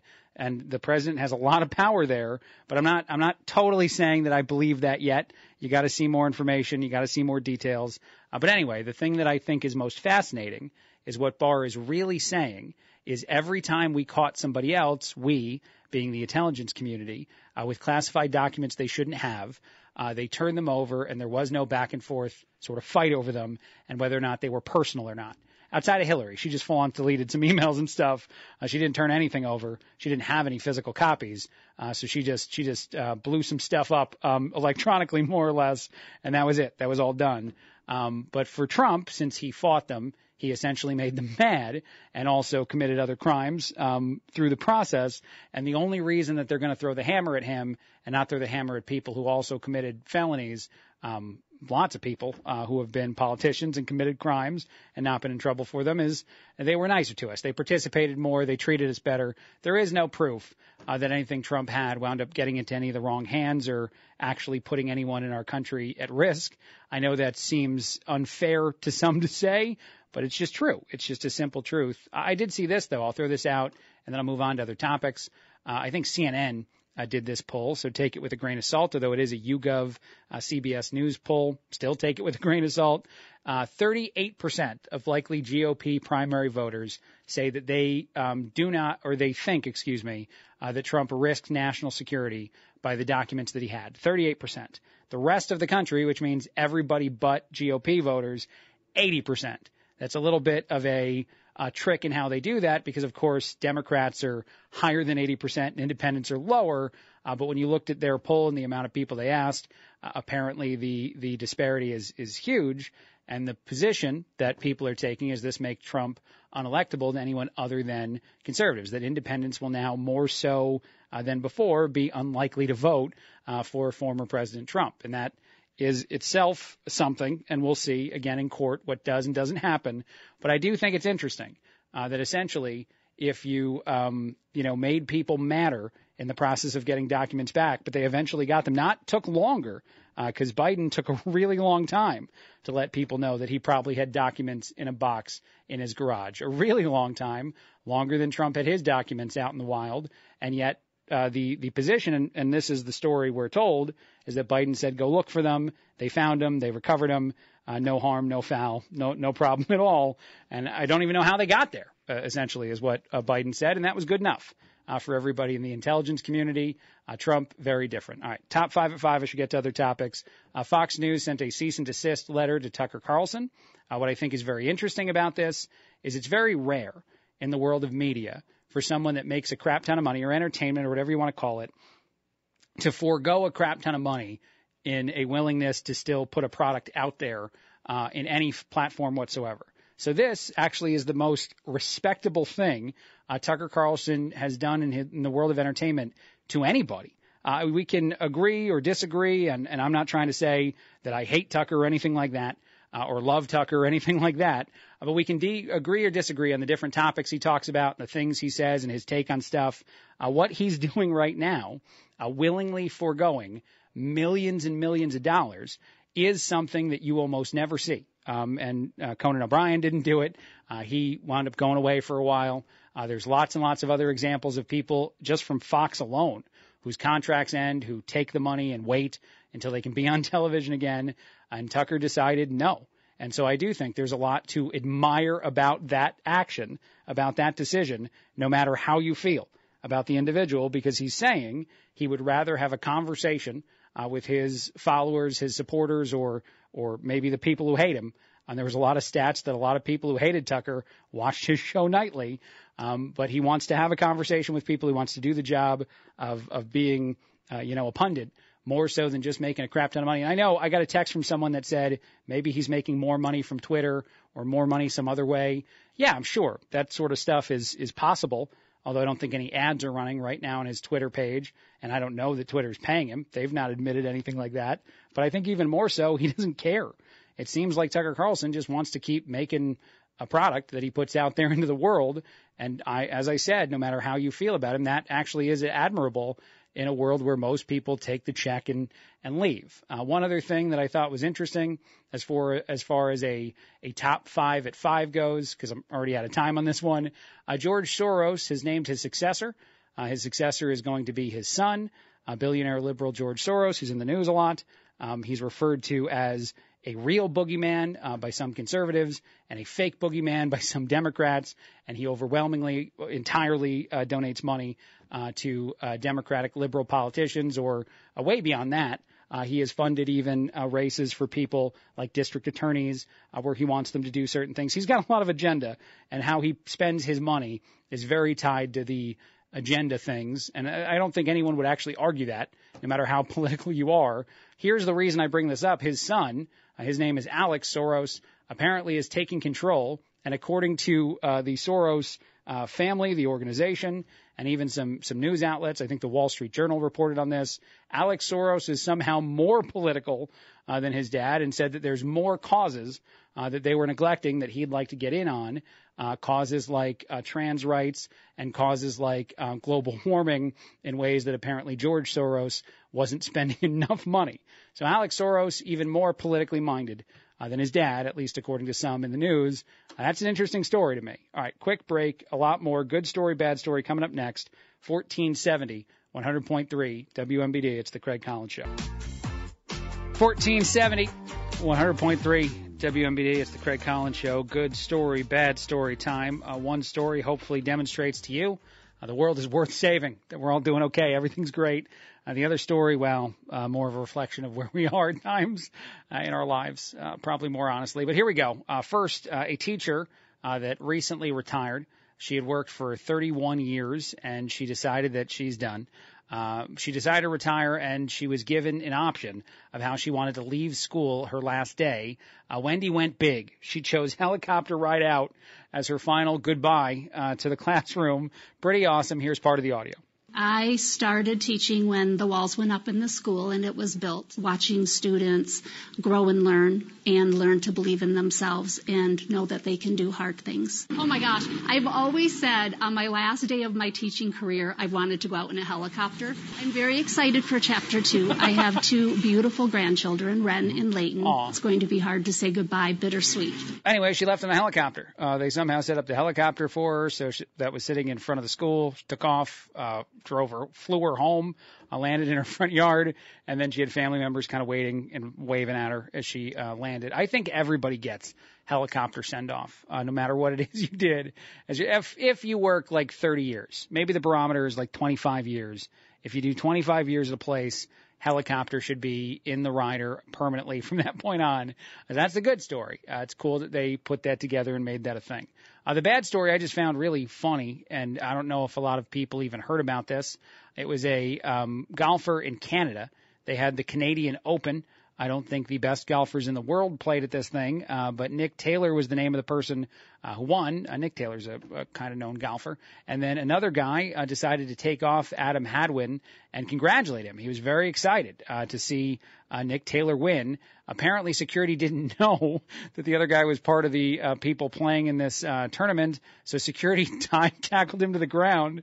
And you see, um, you see Adam go down and you see him then apologize to everybody involved for being assumed to not be a friend, to not be someone that knew what was going on, and just be a reveler uh, that had his own champagne bottle in his hand.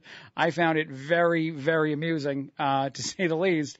And this video is all over social media too, of a guy being like, "Oh man, my buddy just won. Let me go celebrate with him." And then definitely the uh, agony of defeat is thrown all across the body. Great tackle, uh, by the way, by the security guards too. Uh, some other stories out there. This one could also, I guess, be bad story if you want. If you want to poo poo aliens, fine. Uh, you go ahead and do it. A Las Vegas family dialed 911 and claimed that there were aliens in their backyard. I have the audio. I like this phone call a lot. Here we go. I swear to God, this is not a joke. They're like nine foot, ten foot tall. They look like aliens to us. Big eyes. They have big eyes. I have butterflies, bro. Everyone thought a shooting star. Then these people say there's aliens in their backyard. It was like a big creature. Because I'm not going to BS you guys. One of my partners said they saw something fall out of the sky too, so that's why I'm kind of curious. Did you see anything land in your backyard? Or? If those nine foot beings come back, don't call us. All right, deal with it yourself. that I ain't dealing with that. They got big eyes, man. They look like they look like aliens. Uh, but a Las Vegas family claimed they saw a UFO. Uh, no news as to whether or not they were just coming off of like a, a long weekend of gambling uh, and drinking. Um, but they they claimed that they saw some things. I don't think there's any good video out there for any of the rest of us, uh, but at least is is all over the news. Uh, well, uh, all over some parts of the news, and I found it very very interesting. That can be technically another bad story. Uh, one other thing I really like, I, I wouldn't call this uh, bad or good, but I thought it was interesting. It's certainly an interesting question. Uh, a poll on Reddit asked people to uh, consider which of two things you'd want. Would you rather be 30% smarter right now, snap fingers magically, uh, your intelligence improves by 30%, or 90% more attractive? Uh, which of the two do you want? Three times the attractiveness coming your way if you go with option two. 53% of people said that they would choose attractiveness. 46% of people said they still wanted more smarts. Uh, they wanted more intelligence. It says smarts in the paper. Uh, no one judge me and my level of intelligence. I think that's an interesting question. Uh, 309 340 4464. 309 340 4464. Would you rather be 30% smarter or 90% more attractive? I wonder why they had to goose the second option so much. I wonder if you made it more similar. If you could get like 40% improvement on either one, which one would you go? And if people would still pick attractiveness. Because like as a guy who likes to shop for sales and whatnot from time to time, I'm very proud whenever I buy something cheaper than I should, and I can show the uh, the receipt to the missus, like all the lights that I bought at the dollar store the other day. So because of that, like the 90% instead of the 30, that sounds like more value for your dollar. I, I feel like I'm leaning that way, uh, just because I'm getting three times the benefit here. Um, but I, I do like to be as intelligent as, as I possibly can. So 30% more intelligence is nice too. But I wonder if it was more evenly split, uh, where people would go. Uh, if it's more evenly split, I would easily go with uh, more intelligent. I feel like smarts would get you further in life than just looking better. Although I think that I, I think I mean that uniquely as a guy, because uh, I do know there's a lot of social media influencers who make a lot of money, and they make a lot of money because um, I would say it seems that people are following them because they're attractive, and so there, there's an avenue uh, towards success in both ways. So 30% uh, smarter, 90% more attractive. Uh, 309 340 4464. You tell me which one's the right one for you. I'd love to know. Uh, we got the news in just a second. 1470 is an AM, 100.3 is an FM, all over the internet, WMBDradio.com or the WMBD radio app, or tell your smart speaker, hey, play WMBD radio and hear Will Stevenson talk about this. Thank you for noticing how both smart and attractive I am, Craig. now hear Will Stevenson talk about this. All right, fair response. I plead the fifth. Yeah, I know. All I right, go ahead, appreciate that. Yep. That way you don't get sent to HR. It's it's uh, uh um I forgot the word.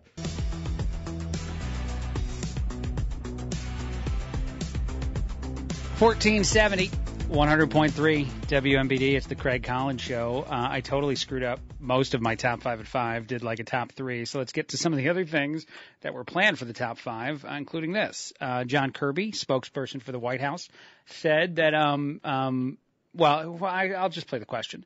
A question was asked to him about why it took him a day to confirm something that was accurate about China and Cuba um, when he said that it wasn't true. Why, why did he say initially that no, that's inaccurate, that report is wrong, and then very, very much uh, just a little bit later, but like, oh yeah, no, it's totally right. Uh, semantically, there was one thing I didn't like about it.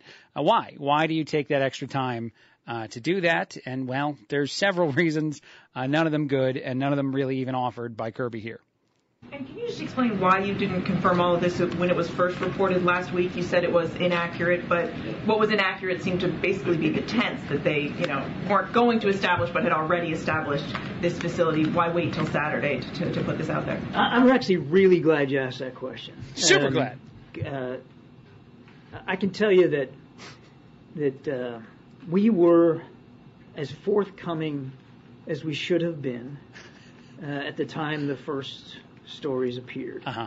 Um, there is uh, the, the sensitive nature of this information is such that we just simply couldn't go into more detail even before the first story appeared. We, we could not go into more detail about something you guys all knew and were absolutely accurate about. We, we couldn't tell you the thing you were saying was correct, even though you had um, easily verifiable information uh, that demonstrated it to be true, because someone asked me a question about this last week, and they said going to, not already has, as far as a Chinese spy base in Cuba that already exists. This is the um, politicians being politicians thing to the most ludicrous degree in the history of things uh, possible because essentially what this is saying is something already existed. Um, reporters found out about it and wanted to ask him a question about something that already existed, but because we didn't tell you about its existence yet, we can't confirm it now, even though it's there and you can go figure that out for yourselves. We have to wait the weekend and then really know for sure that you know what you're saying you know, and then we'll confirm it.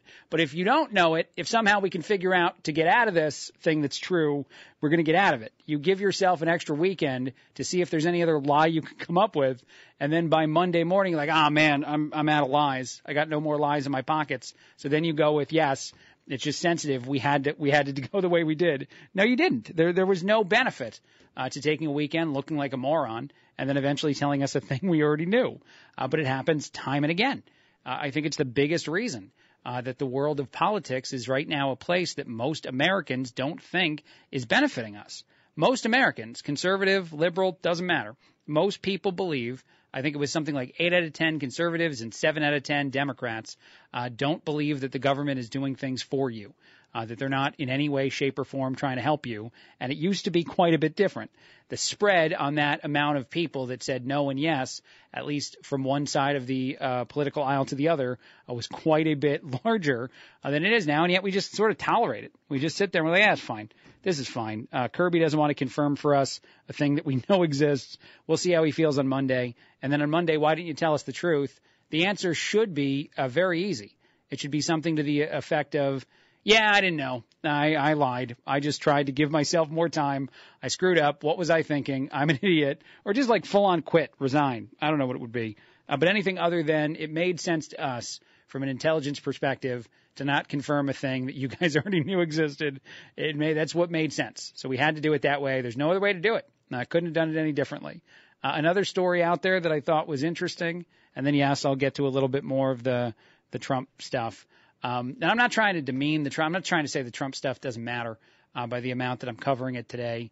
Um, but it is a court case that'll take a long time to play out, and the right thing to say is that you don't know everything until the court case plays out. I say that about a lot of other stuff. If you want to accuse me of being a hypocrite, uh, go back and check the tapes.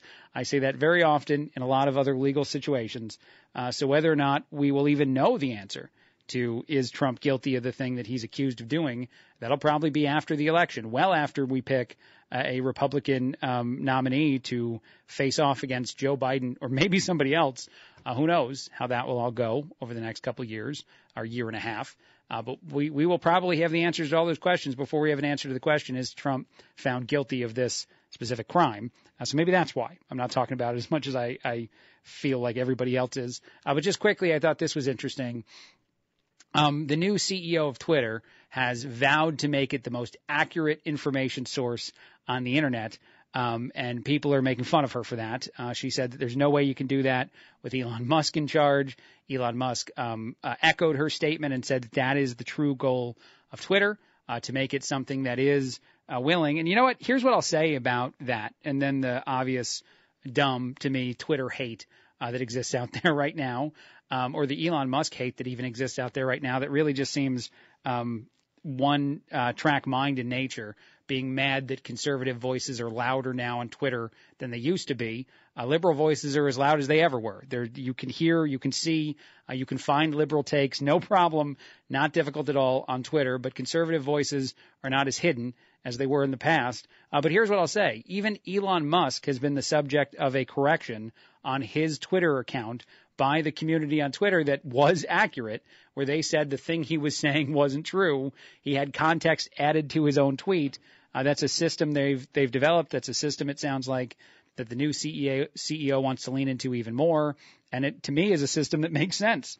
Is that if you use the hive mind uh, to tell us what is and isn't true, and you include all of the hive mind, not just the side of the aisle you like, that eventually the internet can connect enough people together uh, to source something like correct or incorrect more more frequently, uh, more accurately than it does when it's a bunch of people sitting uh, working for a company in California who all believe the same thing. If you let enough voices uh, in on the the you know game, I think eventually you do actually get a more accurate picture of what is true or not. And that's essentially all they're saying. Um, it's being crapped down all over. A bunch of Democratic politicians uh, are attacking Twitter and attacking this stance. I think Nancy Pelosi uh, might also uh, be out there, or at least um, Nancy Pelosi's story uh, might be being used as an example of something. Uh, but I'll just say this again in response uh, to all of it is how how dumb uh, this conversation seems to me. How how how stupid uh, when at the end of the day, all the platform wants to do is allow uh, multiple voices to to say multiple things. Uh, like I said, uh, you can find all of the same left-leaning takes that existed on Twitter before very easily. All those accounts are still on there. All those people can be followed. It's, it's not difficult to find something that doesn't agree with a conservative narrative uh, on social media. But it, it seems as though at least the the people that got used to Twitter being what it was before are mad the other voice is as loud as theirs is, which is worrisome. It's not just uh, something that's stupid or silly. It's something that actually is sort of dangerous. Uh, one other thing, I want to play this. This is Trump attorney uh, Alina Habba. She's saying that um, there will be no uh, plea deal, that Trump did nothing wrong. I think she said this on Fox uh, over the weekend. It will be interesting, as I said, to sort of wait and see what the end result of the court case is. Yeah, um, 90 something percent of these types of cases tried by the federal government end up in convictions, end up in guilty verdicts. Uh, sure. Uh, but one of the actual early um, thoughts is that if you build a jury that actually is uh, not biased, that, that represents two different political opinions, that there might be enough people in that jury that thinks that it's bad luck for the United States to have a president go to jail, so they might, um, you know, decide it's a mistrial and not even and not even do this. Uh, there's there's actually a possibility of that that people decide that it won't progress any further uh, in the jury. I think that's interesting. Don't totally understand it, but still throwing it out there as one potential scenario. That means it's not in the 90 something percentile, but it's certainly not looking good uh, for the former president. I'll say that too. Uh, but here's what his lawyer said. Any chance that he would take a plea deal, especially if there is, you know, he's he's got the state indictment in New York. Um, he is facing another potential federal indictment on January 6 charges. You've got the Georgia special grand jury. Those indictments, if there are any, could come in in August. Is there any thought of the president's mind? You plea some of this away. You got to focus on the campaign, which is in itself an exhausting, very consuming process. No. I, I could never imagine. No. I know I would never advise that especially when he's not done anything wrong. You take a plea deal to make something go away, that's an admission of guilt. He would never admit guilt. Um, because there was nothing wrong. I got to be honest, though, actually, um, in hearing that, if there was no jail time whatsoever, if uh, there was not going to be any penalty, not any giant fine, I just, uh, I'm sorry, I did something wrong thing, uh, even if his contention is still that he did nothing wrong, but it actually did go away, and there'd never be a plea deal where that's what would be offered to him, which is why this question is so dumb from Fox News, because uh, any plea deal that winds up being jail time or anything else would kind of impact his ability to run for president.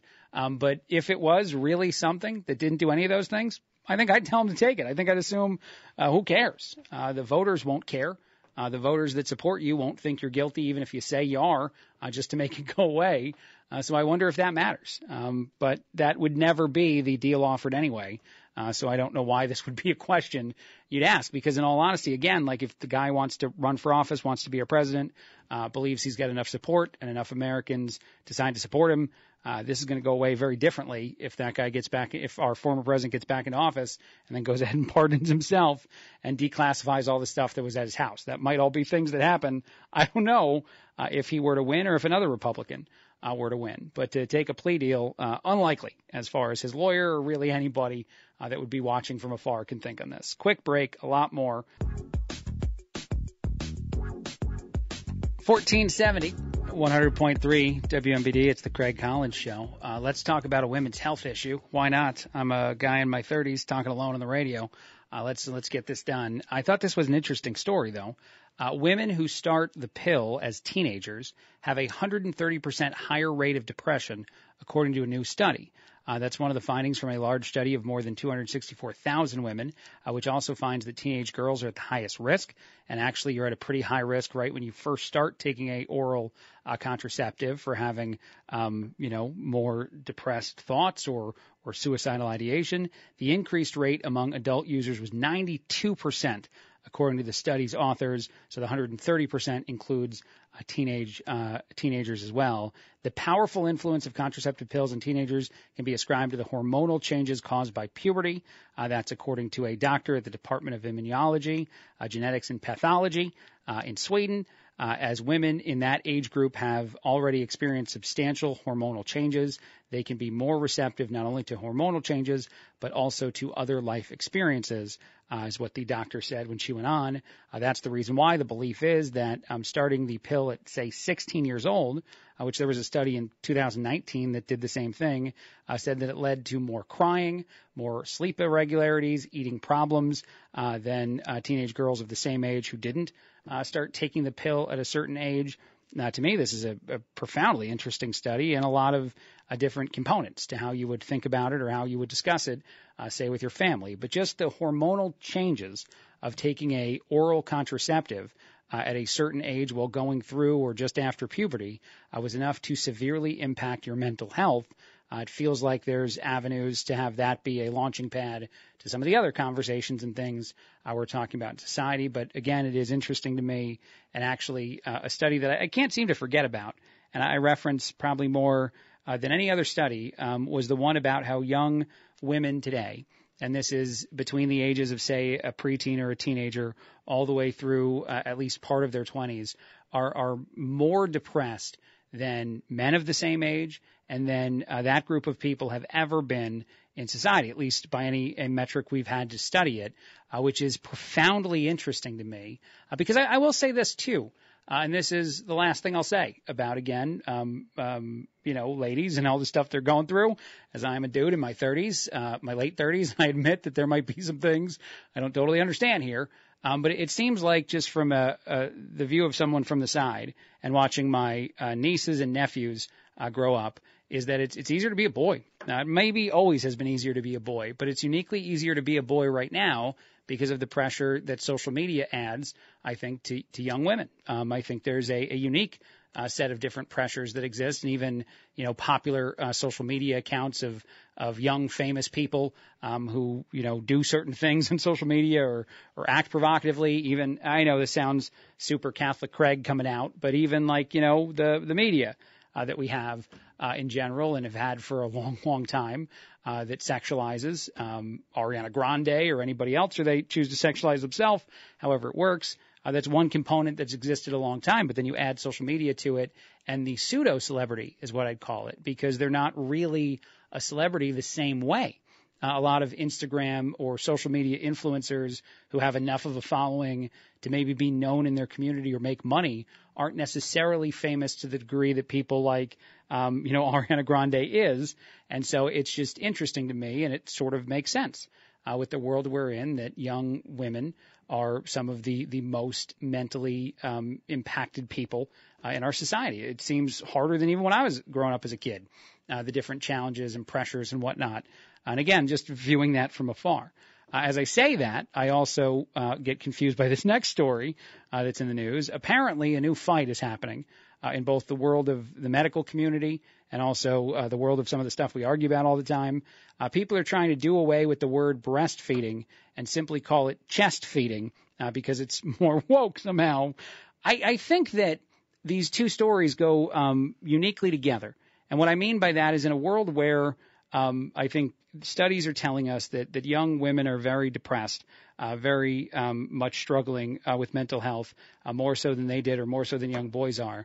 And then you have all these things in society that are weird versions of devaluing uh, some of what is the most basic aspects of, say, um, um, women and men or the differences between women and men, I wonder if that has a unique impact psychologically on, on people too.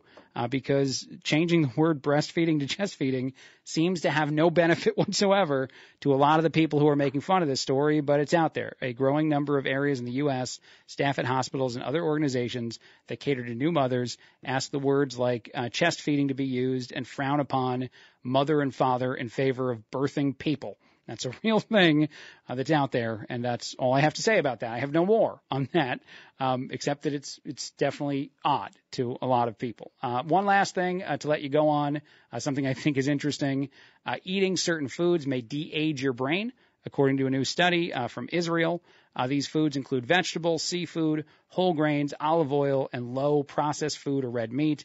They can decelerate um, signs of aging in your brain and actually even accelerate some of the the benefits, say, to uh, restoring some of your cognitive ability. So researchers recruited 102 participants, scanned people's brains, gave them unique diets, and the people on that diet, as I said again, wound up having higher functioning uh, even than at the start of the study vegetables, seafood, whole grain, olive oil, low in processed food, and red meat. I'm having a steak when I go home tonight.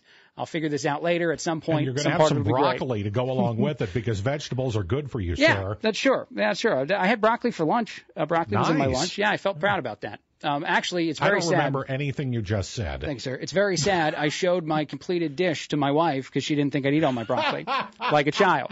That happened during lunch, literally oh, today. Betty. I was like, "Hey, look, Betty, at this." She goes, "Wow, good job, Craig." And then I got a sticker.